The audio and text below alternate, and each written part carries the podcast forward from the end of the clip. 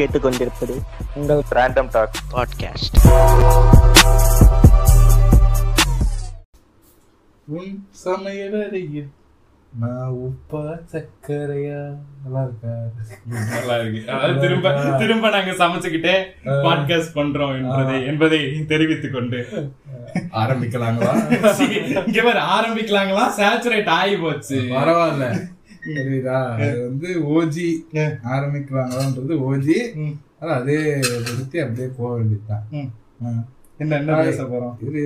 இன்ட்ரோலாம் கொடுக்கணும். இன்ட்ரோ இதுக்கு மேல தாண்டி hi guys, welcome to random talks. நான் உங்க சவரி. எப்படி இருக்கிறீங்க? எல்லாம் ஸ்லோக்கா இருக்கிறீங்களா? ஸ்லோவா சொல்லிட்டு அதிசயமா ஸ்லோவா சொல்லிட்டேன். கேஷுவலா லேமன் டென்ஸ்ல இப்போ வந்து என்ன பண்றானா விக்டர் வந்து ஏதோ ஆடியோ ப்ராப்ளம்னு சொல்லிட்டு என்ன பண்றானா அது சொன்னதை வந்து ஸ்பீட் பண்ணிடுவானா. ஸ்பீட் பண்ணி ஹாய் ஃப்ரெண்ட்ஸ் நான் ரேண்டம் டாக்ஸ் அந்த மாதிரி பேச ஆரம்பிச்சிருக்காரு. இல்ல அந்த இதுல சொல்லுவாங்க சொன்னாங்க பொட்டேட்டோ காமெடியில நீங்க பண்ணுங்க நான் மொத்தமா தூக்கிடுறேன் எல்லாத்தையும் க்ளோஸ் பண்ணி தூக்க அப்படிங்கிறாராம்.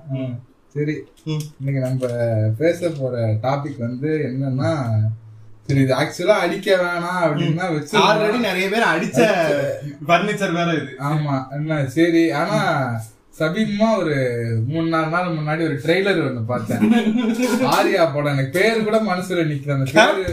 சொல்லுங்க கேப்டன். இனிமே நீங்க எல்லாரும் இனிமே நீ கேப்டன் கூப்பிடணும். அந்த மாதிரி ஆரியாக்கும் கொஞ்சம் கூட மனசாட்சி அப்படின்றது இருந்தா என்ன சர்பேட்டா கொடுத்துட்டு நல்ல ஸ்கிரிப்ட் சூஸ் பண்ணுவோம். சர்பேட்டாக்கு அப்புறம் இதுவா வருது இல்லையே, அப்புறம் என்னமோ ஒரு அரண்மனை 2 நடிக்கும் போதே நீ வந்து கேட்க வேணாம். இல்ல சரி அது கூட ஓகே. ரெண்டு இது ஏன்னா அந்த மீசையிலேயே வருவாரு ஆரியா வந்து அந்த சர்பேட்டா. பழைய ஒரு கவுண்டமணி காமெடி ஒண்ணு வரும் சரியா, கவுண்டமணி பெரிய ஒரு மூக்கு ஒண்ணு வச்சுக்கிட்டு இந்த கார்த்திக் படம்னு நினைக்கிறேன் சரியா, அதுல கவுண்டமணி எப்படி இருப்பானோ அதே மாதிரிதான் வந்து இந்த சர்பேட்டா பரம்பரையில மூக்கு மட்டும் பெருசா இருக்கும், அதே மீச அதே மாதிரிதான் இருப்பான் ஆரியா. பாடி ஷேமிங் இல்லையா? அப்பா வச்சுக்கோங்கடா. சூப்பரா நல்லா கண்டுபிடிக்கிறியா? சரி நல்லதா ஸ்கிரிப்ட். சரி அரண்மனை மிஸ் ஆகி போச்சு. சரி அடுத்த ஸ்கிரிப்டுக்கு எல்லாம் நல்லா எடுப்பாரு. சரி ஓகே சைமல்டேனியஸா பண்ண ப்ராஜெக்ட்பா, அமௌண்ட்டுக்காக பண்ணிருக்காரு. எல்லாரும் அமௌண்ட் தானே. ஆமா பசி பேசுறதுக்கு தடையா? வீக்ஸ் மாத்திர சாப்பிடுங்க, கிச் கிச்சா போக்குங்க. ஜிவிஎம்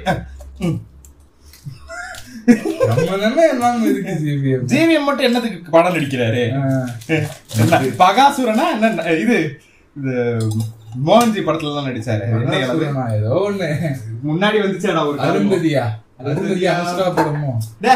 மோகன்ஜி ஒரு கருமை எடுத்தாங்கடா திரௌபதி ருத்ர தாண்டவத்துல எல்லாம் போய் நடிச்சுக்கிட்டு இருக்காரு. பட்டாம்பூச்சிக்கு தகுந்தது காடு சூத்தம் இல்ல, அது வேற 2 பார்ட்டா வருதான் தெரியுமா? இல்ல 2 பார்ட்டா இல்ல 2 பார்ட்டா தான் வருதான். இல்ல ஆக்சுவலி என்னன்னா அது லீடு வச்சு முடிக்கிறாங்க. அப்படிதான் லீடா சொன்னாங்க, அடுத்த பார்ட்டுக்கு லீடு வச்சு முடிக்கிறாங்களாம். இப்பதான் ஃபேஷன் ஆகி போச்சு. ஆமா எனக்கு ஒரே ஒரு doubt, the script really needed.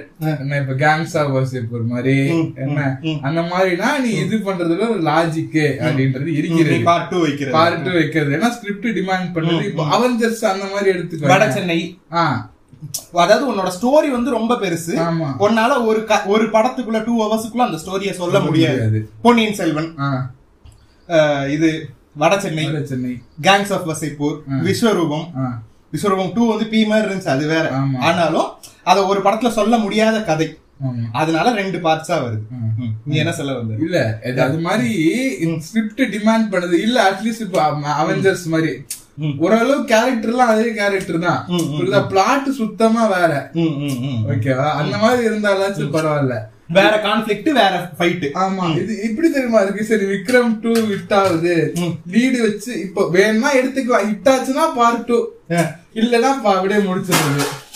அவ்வளவுதான் பிரான்ஸ் முடிஞ்சிருச்சு. பிரான்ஸ் Miruthan 2 biggest question of my life. Miruthan 2 எப்போ வரும்? மீண்டுமா சக்தி சௌந்தரராஜன் ப்ரோ தயவு செய்து இந்த பாட்காஸ்ட் உங்களுக்கு ரீச் ஆச்சுன்னா மிருதன் 2 எனக்கு தெரிஞ்சு ரீச் ஆகும். ஏன்னா அவரை பத்தி மட்டும் தானே பேசுறோம்.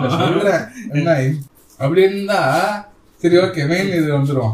என்ன எனக்கு என்ன இது ரொம்ப ட்ரிகர் ஆயிருச்சுன்னா, என்ன ஏலியன் அப்படியே இருக்கு அந்த ட்ரெய்லர்ல. லிட்டரலா அது ஏலியன் படம். என்ன இந்த படமாவது ஏலியன் படத்தை காப்பி பண்ணி ஒரு படம் எடுக்கிறாரு. டிக் டிக் டிக்னு ஒரு படம் வந்துச்சு. ஆர்மா கேட்டானே ஒன்னும் இல்ல, இன்டர்ஸ்டெல்லார்ல வர்ற ஒரு சீனை அப்படியே தூக்கி பாரு, காப்பி எல்லாம் கிடையாது ராஜா, அந்த ஃபுட்டேஜ அப்படியே தூக்கி அமெரிக்கா பிளாக்குக்கு வேற இந்தியா பிளாக சிஜி பண்ணி விட்டான். டிக் டிக் டிக் படத்துல அந்த ராக்கெட் லான்ச் ஆகிற சீன் இருக்குல்ல, அது இன்டர்ஸ்டெல்லார்ல வர்ற சீன். அது அதுக்கெல்லாம் சிஜியே பண்ணல. அதுல பண்ண ஒரே சிஜி அமெரிக்கா பிளாகுக்கு பதிலா இந்தியா பிளாக் பாட்டுது. ஏடா மீன் கிரியேட்டர் மாதிரி பண்ணிக்கிட்டு இருக்கீங்க. சீரியஸா ரெடி பண்ணி பின் பண்ணிக்கிட்டு இருக்கீங்களா? என்ன புரியா இருக்குன்னு எழுதுறாரா இல்ல? நீ இப்போ ஒரு ஓப்பனா இப்ப அபேஷன் எடுத்துக்கோ. என்ன என்ன அதுல வந்து மிஸ்ஸஸ் டவுட்ஃபயரோட காப்பி தான். ஆமா ஓகேவா. அங்க அப்படியே ஏன்னா அங்க வந்து டிவோர்ஸ் வந்து அப்ப நார்மல். சரியா? இங்கதான் அப்ப டபுவா இருந்துச்சு, இப்போ ஓரளவுக்கு நார்மல் ஆகிட்டு இருக்கு. நார்மல் இந்த சென்ஸ் லைக் ஆகிட்டு இருக்கு, நிறைய ஆகிட்டு இருக்கு, பிளஸ் இதுவும் ஆகிட்டு இருக்கு. சரி ஓகே, பிடிக்கலன்னா ஒருத்தங்க கூட லைஃப் லாங் அட்ஜஸ்ட் பண்ணிட்டு வாழணும்ன்ற அவசியம் இல்ல. கல்லானாலும் பூலானாலும் புருஷன் இல்லையா, இந்த மாதிரி இல்லாம ஆயிட்டு இருக்கு. சரியா? அதுல அழகா மீனா வந்து ஒரு பணக்கார வீட்டு பொண்ணு, ஒரு ஜெயல பையனை லவ் பண்றா, டான்ஸ் மாஸ்டர் லவ் பண்றா, ஒரு கான்ஃபிளிக்ட். அப்ப கூட எங்காவது ஜாதின்லாம் வைக்க மாட்டாரு. சத்தியா இல்லையே, என்ன ஜாதிலாம் வைக்க மாட்டாரு. இவன் வந்து பிராமினாவா இருப்பான் அந்த படத்துல. இல்ல இல்ல ஓ நான் ஓ காஸ்ட் வேறையும். ஆமா சரி சரி என்ன சாரிப்பா, டக்குன்னு அது ஆண்டவரை அடிக்கிறதுனா மட்டும் டக்குன்னு தோணிருது.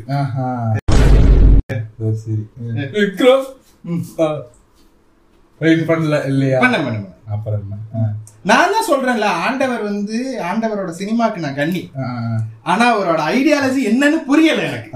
அவர் இன்னைக்கு வரைக்குமே அவருக்கே புரியாது. என்ன சரியா? அந்த மாதிரி லோக்கலைஸ் பண்ணி பண்றது ஒரு லாஜிக்ன்றது. நீங்க லோக்கல்ங்கிற வார்த்தையை யூஸ் பண்றதுனால நாங்க உங்களை கேன்சல் பண்றோம். இன்டர்நெட்ல இருந்து வந்துட்டாங்கன்னா என்ன பண்ணுவோம்? அப்படிதான் உனக்கு புரியல தானே இப்ப நான் கேட்டது. அந்த மாதிரிதான் பேசுவாங்க. எனக்கு புரியல, ஷாக் ஆகுது. சரி வேற எப்படி சொல்லுவ அந்த வார்த்தை? சொல்லாத, பேசாதடா. நீ நீ பேசினா நாங்க கூத்தம் கண்டுபிடிப்போம். அப்படிதான் பேசுவேன். லோக்கலைஸ் பண்ணி என்ன அழகா எடுத்தாரு. இதுல என்ன பண்றாரு? அப்படியே அடிக்கிறாரு. ஆமா லிட்டரலா டிப்பி காப்பி அடிக்கிறாரு. அதான் நமக்கு நான் என்ன சொல்றேன், நீ டிப்பி காப்பி அடிச்சா கூட பரவாயில்லடா. சரியா? நீ அந்த படத்தை அப்படியே கூட எடு, நல்லா எடு. டெடின்னு ஒரு படத்தை கருமத்தை எடுத்தான். டெட்னு ஒரு படத்தை பார்த்து எடுத்துருக்கு. அது ஆக்சுவலி அடல்ட் மாதிரி. டெட் வந்து நான் உங்களுக்கு சொல்றேன் பாரு, டெட்டை பத்தி நான் வந்து எனக்கு டெட் ரொம்ப பிடிச்சிருந்துச்சு. நான் இப்ப ரீசெண்டா தான் டெட் உட்காந்து பார்த்தேன். சரியா? செப் மெக்ஃபிளாரன் சொல்லிட்டு ஒரு டைரக்டரு. அவர் யாருன்னா இப்ப ஃபேமிலி கை எல்லாம் இருக்குல்ல, ஃபேமிலி கையோட ரைட்டர் டிரெக்டர். இன்ஃபேக்ட் பீட்டர் கிரிஃபினோட வாய்ஸே வந்து செப் மெக்ஃபிளாரன் தான். சரியா? அவரு தான் வந்து டெட்டி படம், டெட் 1, டெட் 2 ரெண்டு படத்தையுமே டைரக்ட் பண்றாரு. அவர் தான் அந்த டெட்டுக்கான வாய்ஸாவும் வராரு. அது எந்த அளவுக்கு மெட்டா ஜோக் வைப்பாருன்னா, அதுலயே வந்து அந்த ஹீரோ வந்து யூ சவுண்ட் லைக் பீட்டர் கிரிஃபின்னுவான். சரியா? அந்த மாதிரி மெட்டா ஜோக்ஸ் எல்லாம் வச்சு. சரி, அந்த படமே வந்து எப்படி இருக்கும்னா, டெட் ஒரிஜினல் எப்படி இருக்கும்னா வந்து சின்ன வயசுல இருந்தே அவங்க ரெண்டு பேரும் ஃப்ரெண்ட்ஸ். 8 வயசுலயே அவங்க ரெண்டு பேரும் ஃப்ரெண்ட்ஸ் ஆயிடுவானுங்க. Cut to 35 years old. அப்போ ஒரு 27 வருஷம் ஃப்ரெண்ட்ஷிப்பு. ரெண்டு பேரும் உட்காந்து பாங்ல கஞ்சா அடிச்சுக்கிட்டு இருப்பானுங்க, மத ஃபக்கர்னு திட்டிப்பானுங்க. அது ஒரு அடல்ட் காமெடி. சரியா? அந்த டெட்டுங்கிற கேரக்டர் வந்து உனக்கு ஒரு கியூட் கேர்ள் எல்லாம் கிடையாது. ஆவி பூந்து அடி இன்னொரு பெண்ணுடைய ஆவி பூந்து அந்த கிரிஞ்சு எல்லாம் கிடையாது. சரியா? அது வந்து மிரக்கல் தான் கட்டியிருப்பாங்க. இவன் விஷ் பண்ணுவான், அது மிரக்கல்ல வந்து அதுக்கு உயிர் வந்து ஃபேண்டசி படம். அது அழகா ஒர்க் அவுட் பண்ணிருப்பாங்க. அதை வந்து ஒரு அடல்ட் ஹியூமர் ஆக்கி. சரியா? நிறைய மெட்டா ஜோக்ஸ் எல்லாம் இருக்கும். மெட்டா ஜோக்ஸ் இருக்கும். அப்சர்ட். உங்களுக்கு ஃபேமிலி கை பிடிச்ச ஆளா இருந்தா, if you are fan of family guy, if you are fan of south park, நீங்க கட்டாயம் பார்க்க வேண்டிய படங்கள் வந்து இவரு செப் மெக்ஃபிளாரனோட 3 படங்கள். Ted 1, Ted 2 A Million Ways to Die in the West ஒரு படம் ரேண்டமா இருக்கும். அந்த படத்துல வர்ற கேமியோஸ் எல்லாம் இந்த படத்துல டெட்லயே கூட ரயன் ரெனால்ட்ஸ் ஒரு சீன்ல சும்மா வந்து நின்னுட்டு இருக்கும். ஒருத்தனோட கே பாய் ஃப்ரெண்டுன்னு வந்து ரயன் ரெனால்ட்ஸ் நீனே அப்படின்றீங்க. லியம் நீசன் வந்துட்டு ட்ரிக்ஸ்னு ஒரு இது இருக்கும் தெரியுமா, இந்த சாக்கோஸ் மாதிரி ட்ரிக்ஸ். ஆமா ஆமா ஆமா ஆமா. இதை வந்து பெரியவங்க சாப்பிடலாமா டெட்டு கிட்ட கேட்டுட்டு இருக்கோம். இதை நான் வாங்கி சாப்பிடறனால என்ன யாராவது போலீஸ்ல பிடிப்பாங்களா? சரி ஓகே ஜாக்கெட்டுக்குள்ள வச்சு தேங்க்யூன்னு சொல்லிட்டு போவான். ரேண்டமா வருவான். சூப்பரா இருக்கும். டெட் சூப்பரா ஒர்க் அவுட் பண்ணிருப்பாங்க. அதை எடுக்கிறேன்னு சொல்லி கொண்டு வந்து ஆக்சுவலா பாட்டு ரெண்டு நல்லா இருக்கும். எல்லா பாட்டுமே சூப்பரா இருக்கும். ஆமா, தனிமையே நல்லா இருக்கும், நண்பியே சூப்பரா இருக்கும், மறந்தாயேன்னு ஒரு பாட்டு இருக்கும் சூப்பரா இருக்கும். எல்லாமே இமான் தலைமை. இமான வந்து நான் தொடவே மாட்டேன். ஏன்னா தலைமை இசை சுனாமியா என்ன பாட்டான் பாட்காஸ்ட் இமான் தலைவன். வேற ஒரு படத்துக்கு ஒரு ஹிட் எல்லாம் கிடையாது, 5 பாட்டு ஹிட். இதெல்லாம் அந்த படத்துல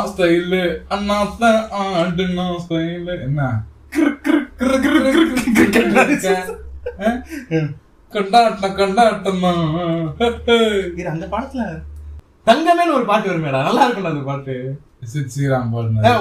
ஓவர் யூஸ் பண்ணி அது கிரிஞ்ச் ஆக்கி இருப்பாங்க. ஆனா அந்த பாட்டு நல்லா இருக்கும். என்ன பாட்டு இது? அந்த பாட்டு தங்கம் தங்கம் செல்ல தங்கம் தங்கம். சக்தி சௌந்தரராஜன் வந்துட்டு திரும்ப சம்மா பண்ணிக்கிட்டு இருக்கோம். டாபிக்கோட வந்துட்டு சம்மா நல்லா பண்றோம். நம்ம கூட இந்த வேணாம் மாதிரி ஒட்டிக்கிட்டு ஐ ஆம் இன்னவிட்டபிள் சொல்ல அந்த மென்டாலிட்டி வந்துருது. ஆமா. சோ என்ன சொல்ல வரேன்னா டெட்டியே அவ்வளோ கன்றாவியாக்கி இருக்கும். நீ வந்து ஒரு படத்தை எடுக்கிற இந்த லோக்கலைஸ் பண்ற பேர் வெளியேன்னு சொல்லி தேவையில்லாம ஒரு weird romance in each and every fucking movie. ஸ்டார்டிங்ல இருந்தே வந்துருவோமா? படம் வந்து நாணயம் 2010 நல்ல படம். ஆனா அதுவுமே வந்து ஒரிஜினல் எல்லாம் கிடையாது. நிறைய இங்கிலீஷ் படங்களை வந்து ஒரு மாதிரி போட்டு பிசைஞ்சு மசாலா மாதிரி போட்டு பிணைஞ்சு ஒரு படமா கொடுத்துருப்பாரு. பரவாயில்லன்னு வச்சுக்கோங்க, நல்லாதான் இருக்கும். அந்த படத்துல பாட்டு எல்லாம் சூப்பரா இருக்கு. நான் போகிறேன் சூப்பரா இருக்கு அந்த பாட்டுலாம். சரி, நாணயம் வந்து விட்டுரு. சரியா? அதாவது இவர் என்ன விஷயம்னா 2-3 படத்தை மிக்ஸ் பண்ணி எங்க இருந்து சுட்டோம்னு தெரியாம எடுத்த வரைக்கும் நல்லா தான் எடுத்தாரு. அதுக்கு அடுத்து நாய்கள் ஜாக்கிரதைன்னு ஒண்ணு எடுத்தாரு. டாகி டாகி. அதோட அந்த கடைசி பாட்டு வரும்ல, அதுக்கு எடுத்ததுன்னு சொல்லு பாப்போம். எது கடைசி பாட்டு வரும்ல? டாகி டாகி டாகி டாகி ஸ்டைலடா. அது வந்து நம்ம வெற்றிவேல் தியேட்டர்ல எடுத்தது. அப்படியா? ஆமா. அப்படியே சரி ஒரு நிமிஷம். Any man in his right sense would he name a song doggy style? எனக்கு இதுக்கு மட்டும் மண்டக்குளம் எடுத்துக்கேன். ஏதோ மண்டக்குளரோ பிராலியோ ஏதோ ஒரு பாட்டு ஃபேமஸ் ஆச்சு. ஊவந்தா வாமாமா அப்படின்னு ஃபேமஸ் ஆச்சுல்ல. அப்போ வந்து ஊவந்தா வாமாமா ஒரு அலசல்னு போட்டான். தமிழ் வந்து இந்த பாட்டு கேட்கறத நினைச்சு அந்த இதை பிளே பண்ணிட்டாங்க. இந்த ஊவந்தா வாமாமா சமந்தா பாட்டு கேட்கறது அந்த மாதிரி. என்ன இவனுங்க டாகி ஸ்டைல் கேட்சியா இருக்கு. நைட்டு பாத்துருப்பாரு போல. இப்ப கூகுள்ல போயிட்டு டாகி ஸ்டைல்னு ஒருத்தன் அடிச்சான்னா இது வந்து நிக்கும். இது என்ன பாட்டு? இது சரி உள்ள போய் ஓ இந்த படம் இப்படி ஒரு படம் இருக்கா, அது போய் படத்தை பார்ப்போம். எஸ்சிஓ எப்படி எஸ்சிஓ அப்பவே அன்றே கணித்தா சக்தி சௌந்தரராஜன். ஓ நீ அப்படி வரியா? நம்மளும் இனிமே பாட்காஸ்டுக்கு பேர் வைக்கிறோம். சரியா? த்ரீசம். சரியா? கே செக்ஸ், லெஸ்பியன் செக்ஸ், அப்புறம் வேற என்னது பிளாக் காக்ஸ், மில்ஃப், அதெல்லாம் வந்து பிராடி வச்சுப்பாங்க. மில்ஃப் ஒரு அலசல். மனசுல எவ்வளவு நேரா சொல்லிருக்கலாம். பிராடி இதை கேட்டுக்கிட்டு இருக்காங்க போன் பண்ணி. அண்ணே ஒரு பாட்காஸ்ட் பண்ணலான்னு சொன்னேன். ஒரு டைம் லைன்ல அப்படித்தானே பண்ணிட்டு இருந்தான். அதான் அவன் வந்து பேரு தான் அப்படி வச்சானே ஒழிய நல்ல நல்ல டாபிக்ஸ் தான் பேச சொல்றேன். நாய்கள் ஜாக்கிரதை பெருசா கதை எல்லாம் ஒண்ணும் இல்ல. அது எனக்கு ஆனா நாய்கள் ஜாக்கிரதை ஒரு மாதிரி காண்டா தான் ஆச்சு. கடைசியில ஒரு மணி நேரம் டார்க் மூவி. சரியா? ஒரு நாய் வரும் அவன் லைஃபுக்குள்ள. சரியா? அவனை வந்து எல்லாத்தையும் மாத்தி கடைசியில அவன் வந்து அது மேல பாசம் வரும்போது செத்து போயிடும். சரியா? உக்காந்து அழுகிறது. சரி, ஒரு டெம்ப்ளேட் இருக்கும். மேன் டைஸ் இந்த மூவி மீ சொல்லிட்டு எந்த ஒரு ஃபீலிங்குமே இல்லாம இப்படி பாத்துக்கிட்டு இருப்பான். டாக் டைஸ் இந்த மூவி, நான் உளுந்து உளுந்து அழுதுகிட்டு இருப்போம். சரியா, அந்த மாதிரி நாய் செத்துச்சுன்னா நம்ம எல்லாருமே அழுதுருவோம். அந்த ஒரு இமோஷனை புடிச்சிட்டானுங்க எல்லா படத்தையும். எப்படி அம்மு அபிராமி ஒரு படத்துல வந்தா கட்டாயம் ரேப்பாயி சாவ போறான்னு தெரியுமோ, அது மாதிரி ஒரு படம் நாய் படம்னால அந்த படம் அந்த நாய் சாவ போகுது. இதுல இதை விட கிரிஞ்சா ஒரு ஒரு மேட்டர் ஒண்ணு பண்ணுவாங்க. கிரிஞ்சுன்னு சொல்ல முடியாது, அப்சார்டா இருக்கும். ஒரு நாய் செத்துருச்சு, அந்த சோகத்தை அழிக்கிறதுக்கு இன்னொரு குட்டி நாய், அந்த எல்லா படத்துலயும் கிளைமேக்ஸ்ல ஒரு குட்டி நாய், அத வந்து அவர் வளர்க்காரு. டிராமா தான் ஆகும். சரியா, அந்த நாய் வளரும் போது அது பண்ற ஒவ்வொரு விஷயமுமே உன்னோட செத்து போன நாயை ஞாபகப்படுத்துவோம், நீ டிராமடைஸ் பண்ணுவோம். நீ எப்படி how is it a solution? இதோட இதோட என்னன்னா, ரேண்டமா வர்ற நாய் எல்லாமே ஃபாரின் பிரீடு. 8000 ரூபாய் கொடுத்து வர லேப்ரோடாரு உங்களுக்கு ஃப்ரீயா டோர் ஸ்டெப்ல வந்து விழுது. ஜெர்மன் ஷெப்பர்ட் வந்து ஃப்ரீயா கொடுத்துட்டு போறாங்க. 777 சார்லியை தாக்காதீங்க ஃப்ரெண்ட்ஸ். நான் பார்க்கல. அது 777 சார்லி இது மாதிரி தான் ஒரு படம். ஆனா அது கொஞ்சம் வித்தியாசமா இருக்கும். இந்த நாய் சாவ போதுங்கிறது அவனுக்கு முன்னாடியே தெரிஞ்சிடும். அதனால அந்த நாயோட கடைசி ஆசையா ஒரு விஷயத்த வந்து அந்த நாய் கடைசி ஆசை என்னன்னு அதெல்லாம் நல்லா எடுத்திருப்பாங்க. 777 சார்லி ஆக்சுவலி நல்லா இருந்துச்சு. ஒரு நல்ல நாய் படம் பாக்கணும்னு நினைச்சீங்கன்னா எப்படி சார் நீங்க வாங்க. வார்த்தை பிரயோகம் கரெக்டா, நல்ல நாய் படம் என்னமோ குட் டாக் மூவி பாக்கணும்னா வந்து 777 சார்லி பாக்கலாம். தலைவர் அக்ஷித் செட்டி கும்புகள். சரியா, என்ன முடிந்ததுக்கு என்ன போதிச்சு வச்சிருவாங்க. ஹீரோயினை தேடி கண்டுபிடிக்கிறதுக்கு நம்ம உசுறு வாங்கிட்டு இருப்பாங்க. அது நசை, அது கில்பில்ல உயிரோட புதைச்சு வச்சிருவாங்க. ஆமா, இடத்துல இருந்து எடுக்கிறாப்ல. ஆமா, அடுத்து வந்ததுதான் நானே லிட்டரலா என்ன ரொம்ப நாள் கழிச்சு பாட்டெல்லாம் ஹிட் இந்த படத்துல. சரியா, ஆன்டிசிபேட்டடா உட்காந்துகிட்டு இருந்தேன். ஓகேவா, நல்லா இருக்கும் பாட்டு. என்ன படம்? மிருதன். ஆமா, உண்மையாவே மிருதன் வந்தப்போ பாட்டெல்லாம் சூப்பரா இருக்கும். பரவாயில்ல, தமிழ்ல ஃபர்ஸ்ட் டைமா ஒரு விஷயத்த ட்ரை பண்றாங்க. ட்ரெய்லர் வேற கொஞ்சம் நல்லாவே இருந்துச்சா. ஓகே, ஜாம்பி படம் ஒண்ணு தமிழ்ல வருது, சரி பாப்போம் எப்படி இருக்கு. ஆனா இது வரைக்கும் தமிழ்ல ஒரு 3-4 ஜாம்பி படம் எடுத்திருக்காங்க, அத்தனையும் குப்பை. இது வரைக்கும் ஒருத்தன் கூட இந்த ஜாம்பி ஜானரை வந்து ஒழுங்கா இங்க பண்ணதே கிடையாது. ஜாம்பினே ஒரு பீ வந்துச்சு. அப்புறம் வேற என்ன 2-3 படம் வந்துச்சு ஜாம்பி படம். பல்லு படாம பாத்துக்கதான், இன்னும் ரிலீஸ் ஆகல. அது ரிலீஸ் ஆச்சுன்னா நல்லா இருக்கா இல்லையான்னு சொல்லலாம். அது பத்தி கமெண்ட் பண்ண முடியாது. தெரியாது தெரியாது வந்தாதான் சொல்ல முடியுமா? வாங்கணும்னா அப்படி கிடையாதுப்பா. நல்லா இல்லைன்னா நல்லா இல்லன்னு சொல்லிடுவோம். உதயநாமாஸ் என்கிட்ட. அதனால கடைசிதான் சரி எல்லாம் ஓகே. நாட்கோ நல்லை யாடுசின்னவர் ஃபர்ஸ்ட் ஆஃப்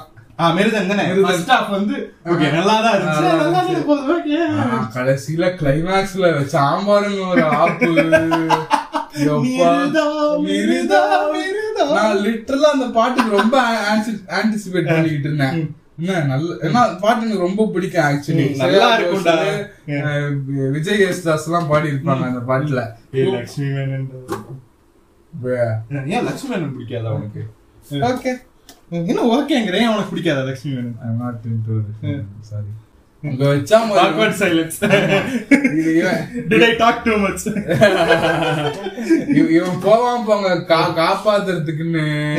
எம்மாடி ஆத்தாடி ஆத்தா. அதுதான் நான் சொன்ன பாரு, இந்த ஆள் வந்து ஒரு வியர்ட் ரொமான்ஸ கொண்டு வந்துடுறான் எல்லா படத்துலயும் சொல்றேன். இதுதான் அது. மிருதன் படத்துக்கு எதுக்கு அந்த அந்த தேவையில்லாத அந்த கிளைமேக்ஸ் ரொமான்ஸ்? அவங்களுக்கு தனியா ஒரு ரொமான்டிக் ட்ராக்கே வச்சுக்கோப்பா. சரியா, நான் வேணான்னு சொல்ல. சரியா, நீ அதையே அந்த இடத்துல வந்து கன்றாவியா அதை வியர்ட் ஆக்கி உனக்கு எடிட்டிங் டேபிளே தெரிய வேணாமா? இன்னும் ஸ்லோ மோஷன்ல மிருதா பாட்டு நடந்து வந்துகிட்டு இருக்கான். ஈவன் மிருகமல்ல என்னடா இதுல வேற, அதுல பாட்டு வேற, கடைசியில லீடு வேற, பாட்டு ஒரு ஃப்ரெண்ட் சென்னையில் அப்படின்றாங்க. ஐயோ, ஒன்னே முடியலடா. அதுக்கப்புறம் எடுத்ததுதான் ஆரம்பகட்டம். வேற மிருதன் பத்தி வேற ஏதாவது பேசலாம். மிருதன்ல வந்து கிராபிக்ஸ் எல்லாம் நல்லா இருந்துச்சு. மித்தபடி எல்லாம் ஓகே அந்த காலத்துக்கு. அந்த காலத்துக்கு நல்லாவே இருந்துச்சு. என்ன அது ஆக்சுவலி எப்படி அவங்க எல்லாம் சாம்பி ஆவாங்க, ஏதோ கெமிக்கல் ஏதோ கொட்டிரும், அந்த நாய் ஒண்ணு தின்றும், அந்த நாய்கிட்ட இருந்து அப்படியே நாய்களுக்கு பரவும், நாய்கள்கிட்ட இருந்து மனசன் பரவும். ஓகே, அதெல்லாம் நல்லா தான் இருக்கு ஆக்சுவலி. சரியா, நீ வந்து இப்ப சில படங்கள்ல வந்து எப்படி சாம்பி ஆனாங்கன்றத காட்டுவாங்க, சில படத்துல காட்ட மாட்டாங்க. Okay fine. அது இப்போ நெல்சன் பல்சர் எல்லாம் வர மாதிரி கடத்திட்டாங்க, அவ்வளவுதான். எப்படி கடத்திட்டாங்க, அதெல்லாம் தேவை, கடத்திட்டாங்க, அதுல இருந்தா ஸ்டோரியா ஆரம்பிக்கும். Okay fine. சரியா, ஓகே தான் இருந்துச்சு. ஆனா அது கடைசி அது கிரிஞ்சு கொண்டா நச நசன் ஆகி போய் அதுலதான் வந்து கொஞ்சம் இவர் மேல ஒரு பார்வை வந்துச்சு. என்ன இந்த ஆளு கொஞ்சம் வித்தியாசமா நடந்துக்கிறாங்க, என்ன இப்படி இருக்கேங்கிற மாதிரி ஆயிட்டான் கொஞ்சம் அந்த படத்துல. இது எப்படி இந்த கேம் ஆஃப் த்ரோன்ஸ் 8-9 சீசன் நல்லா எடுத்துட்டு கடைசி ஒரு எபிசோட்ல சொதப்பி விட்டாங்க எல்லா சீசனையும். அந்த மாதிரி எல்லாரும் நல்லா போட்டு கிளைமாக்ஸ் சொதப்பிட்டாரு. பெட்டர் கால் சால் பாக்காதவங்களுக்கு இது ஸ்பாயிலர் கிடையாது, கொஞ்சம் செமி ஸ்பாயிலர்னு வச்சுக்கோங்களேன். பெட்டர் கால் சால் ஃபைனல் எபிசோடுக்கு வந்து எல்லாருக்குமே வந்து ஒரு பயம் இருந்துச்சு. எப்படின்னா, இந்த ரெடிட்ல நிறைய தியரிஸ் வருது. அந்த மாதிரி தியரிஸ்ல எல்லாம் என்ன சொல்லிக்கிட்டு இருந்தானுங்க, லாஸ்ட் எபிசோட ஒரு மாதிரி மியூசிக்கலா மாத்திடுவானுங்க போல இருக்கு, பயமா இருக்குன்ற மாதிரி எல்லாம் போட்டிருந்தானுங்க. கரெக்டா அந்த கடைசி எபிசோட்ல அப்படி ஒரு சீன் வேற வரும், எல்லாரும் பெட்டர் கால் சால் பெட்டர் கால் சால் வேற எல்லாரும் கத்த ஆரம்பிச்சோம். இப்படி மனசுக்குள்ள ஒரு பயம் வந்துச்சு, அத்தாடியாத்தா இதை இப்படி முடிச்சிருவானுங்க போல இருக்கே, பெட்டர் கால் சால் பாடிக்கிட்டே முடிச்சிருவானுங்க போல, முற்றும் போட்டுருவானுங்க போல ஒரு பயம் வந்துச்சு.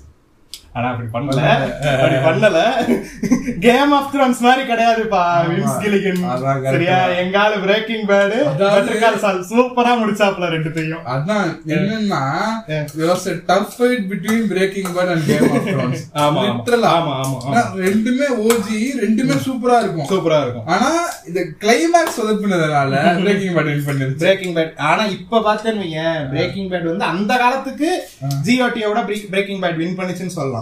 ஆனா பெட்டர் கால் சால் பார்த்தேன்னா, அதாவது இன்டர்நெட்டே இப்ப ரெண்டா பிரிஞ்சிருச்சு. Breaking Bad fans, Better Call Saul ஃபேன்ஸ்ன்ற மாதிரி பிரிஞ்சிட்டானுங்க. என்னடா சீரியஸா அப்படி பிரிஞ்சிட்டானுங்க. ஒரு குரூப் வந்து பெட்டர் கால் சால் ஸ்டில் தி பெஸ்ட்ன்றானுங்க, ஒரு குரூப் வந்து இல்ல பெட்டர் கால் சால் சாரி ஒரு குரூப் வந்து பிரேக்கிங் பேட் இஸ் பெஸ்ட்ங்கறாங்க, ஒரு குரூப் வந்து இல்ல பெட்டர் கால் சால் வந்து பிரேக்கிங் பேட விட பெட்டர்ங்கறாங்க. என்ன கலைஞர் ஃபேன்ஸ், ஸ்டாலின் ஃபேன்ஸ், அந்த மாதிரி தான் ஆகி போச்சு. போலிங்கா ஃபீல்டிங்கா அந்த மாதிரி தான் இன்டர்நெட் வந்து. ரெடிட் எல்லாம் பக்கம் போனோம், ரெடிட்ல வந்து இந்த பெட்டர் கால் சால் பிரேக்கிங் பேட் இந்த மாதிரியான சப்ரெடிட்ஸ்குள்ளலாம் போனீங்கன்னா அடிச்சுக்கிட்டு சாவுறானுங்க. இப்பதான் கரெக்டா இங்க பேர் 20 நிமிஷம் சும்மா நின்று பேசி இப்பதான் சமைக்கவே ஆரம்பிச்சிருக்கோம். அதனால சரி, ஓகே ஓகே ஓகே பரவாயில்ல. முதல் டைம் ஏதோ அட்டன் பண்ணிருக்காரு, வேற சேனல் அட்டன் பண்ணிருக்காரு. ஓகே, அக்செப்டபிள் மாதிரி ஆயிடுச்சு. அடுத்துதான் வந்தது ஆர்மகடான். ஆர்மகடான் நல்ல ஞாபகம் இருக்கு.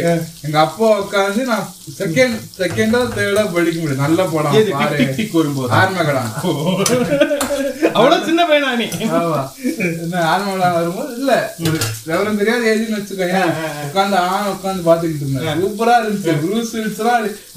என்னப்பா வச்சு மாசுரா வர்ற மாதிரி. ஆமா, டையார்ட்ல வருவார். தெரியும்டா ப்ரூஸ் வில்லிஸ்னானே. எனக்கு இப்ப அவரோட நிலைமையை நினைச்சு கவலை வந்துருச்சு.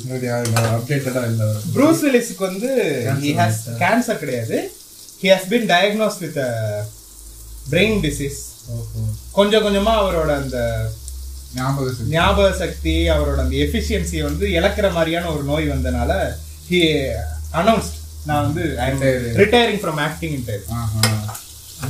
சூப்பரா இருக்கும் ஆர்மகடான், வேற மாதிரி இருக்கும். அதை எடுத்து அது என்ன இல்லாம ட்விஸ்ட் வைக்கிறேன்னு வச்சு சைனாக்காரனை ஏமாத்தி என்ன சிப்புக்குள்ளே இருப்பாங்க, ராக்கெட் எங்க அடிச்சு வச்சிருப்பாங்க, என்ன ஒரு தர்மாக்கோல் மாதிரி போட்டு எல்லாத்துக்குள்ளயும் ராக்கெட் மேல மறைச்சு வச்சிருப்பாங்க. இவர் வந்து மெஜிஷியன். சரி, அதாவது வருஷ கணக்கா ஆஸ்ட்ரோநாட் ட்ரைனிங் எடுத்து ஆஸ்ட்ரோநாட் ஆனவன் 0. ஜெயம் ரவி மெஜிஷியன். இல்ல யார் அனுப்பலாம் சைனா கிட்ட இருந்து இதை திருடணும், மிசைல திருடணும், யார் அனுப்பலாம். ஒருத்தர் சொல்றாராம், இந்த ஒரு டெம்ப்ளேட் இருக்கும் தெரியுமா, ஒவ்வொருத்தர் ஒவ்வொன்னு சொல்லுவாங்க, கடைசியில ஒருத்தர் சொல்லுவான் அவனை பிடிச்சி வெளியில தள்ளி விட்டுருவான். அந்த டெம்ப்ளேட்ல ஒவ்வொருத்தர் சொல்றாங்க, அதாவது நம்ம நாட்டிலேயே இருக்கிற பிகஸ்ட் இன்டெலிஜென்ஸ்ல இருக்கிற ஹெட் அனுப்பலாம், பெஸ்ட் ஆஸ்ட்ரோனாட் அனுப்பலாம், கடைசியில ஒருத்தர் சொல்றாங்க மெஜிஷியன் ஜெயரவி அனுப்பலாம். அவரு லீடரும் ஐடியா நல்லா இருக்கு, ஓகே, யாருக்குமே டவுட் வராது, ஓகே அவனை கூட்டுவாங்க. அப்ப சென்ட்ரல் கவர்மெண்ட் யாரு, பல வருமா சென்ட்ரல் கவர்மெண்ட் மோடி ஆச்சு தான் நினைக்கிறேன். Okay, you got the answer. 2014 15 நினைக்கிறேன். அப்ப you got the answer right. இதுக்கு தேவலாம பேசிக்கிட்டு அரசியல் பேச மாட்டோம்னு சொல்லிருந்தோம். We do not care. அவன் சைட்ல மேஜிக்கும்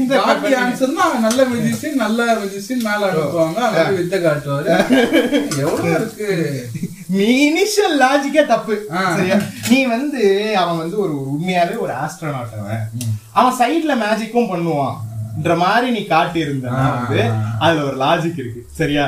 எந்த ஒரு ட்ரைனிங்குமே இல்லாத ஒருத்தனை கூட்டு வந்து கிராஷ் கோர்ஸ் மாதிரி 2 வாரம் நீ வந்து ட்ரைனிங் எடுப்பா, ஆஸ்ட்ரோனாட் ட்ரைனிங்,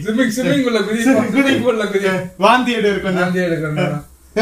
அத்தனை வருஷமா ஆஸ்ட்ரோனாட் ஆனவெல்லாம் வந்து க்ளவுன் மாஸ்க் எடுத்தங்க, மேக்கப் எடுத்தங்க, மாட்டிக்கிங்க ப்ரோ.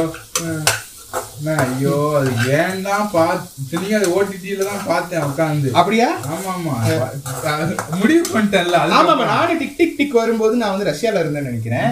எனக்கு அங்க தியேட்டர்ல எல்லாம் ரிலீஸ் ஆகல, தப்பிச்சிட்டேன். Money saved. ஏப்பா தக்காளி வாங்கல, கெச்சப்ப போட்டு சமாளிக்கிறோம் இன்னைக்கு. பின்பிரிப்பெல்லாம் தேவையா உங்களுக்கு? ஃப்ரெண்ட்ஸ், தக்காளி உங்களால வாங்க முடியலன்ற பட்சத்தில் உங்களோட ஃபுட் ஆர்டர்களில் கிடைக்கும் கெச்சப் பாக்கெட்டுகளை சேர்த்து வைத்தீர்கள் என்றால் அதை வந்து நீங்க இப்ப இந்த மாதிரி யூஸ் பண்ணிக்கலாம். Okay, super. ஆனந்த் ஸ்ரீனிவாசன் மாதிரி. ஆனந்த் ஸ்ரீனிவாசன் இல்லடா, இவருடா, தாமு. தாமு, ஆனந்த் ஸ்ரீனிவாசன். ஆனந்த் ஸ்ரீனிவாசன் போயிட்டு தக்காளி எல்லாம் வேண்டாம், கெச்சப் போடுறது பெட்டர், கெச்சப் போடுறது பெட்டர்ங்கிறாரு. ஆனந்த் ஸ்ரீனிவாசன் போயிட்டு கேட்டிருப்பானுங்க போல இருக்கு. இந்த மீம்ஸ் எல்லாம் பாத்தீங்களா, நல்லா இருக்கா? என்ன பார்த்தேன், very funny, I appreciate it, good சொல்லி முடிச்சிட்டாரு. அவ்வளவுதான், அவ்வளவுதான். எண்டாவது கான்வர்சேஷன். பார்த்தேன், good, very funny, I appreciate.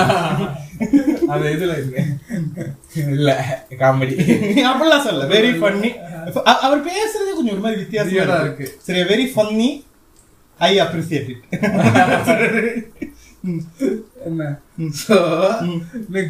அப்புறம் எனக்கு எதுவும் இல்லை அதை பத்தி பேசுறதுக்கு. என்னது டிக் டிக் டிக்காலாம் தயந்தரவு எடுத்துட்டு போறதுக்கு. இந்த மாநாட மேனாட கோகுல்னு ஒருத்தர் வருவார்ல, அவரை கூட்டு போயிருக்கலாம். எதுக்கு என்ன சொல்றக்கா, நிறைய பண்ணிருக்காரு அவர், ரேண்டமா பண்ணிக்கிட்டு இருக்காரு. நல்ல டேலண்டடான ஆள்ரா. லோகேஷ் கனகராஜ் வேற எல்லா படத்துலயும் அவர் கூட்டு யூஸ் பண்ணிக்கிட்டு இருப்பாரு. அப்படியா? ஆமா, விக்ரம் மட்டும் தான் தெரிஞ்சாரு.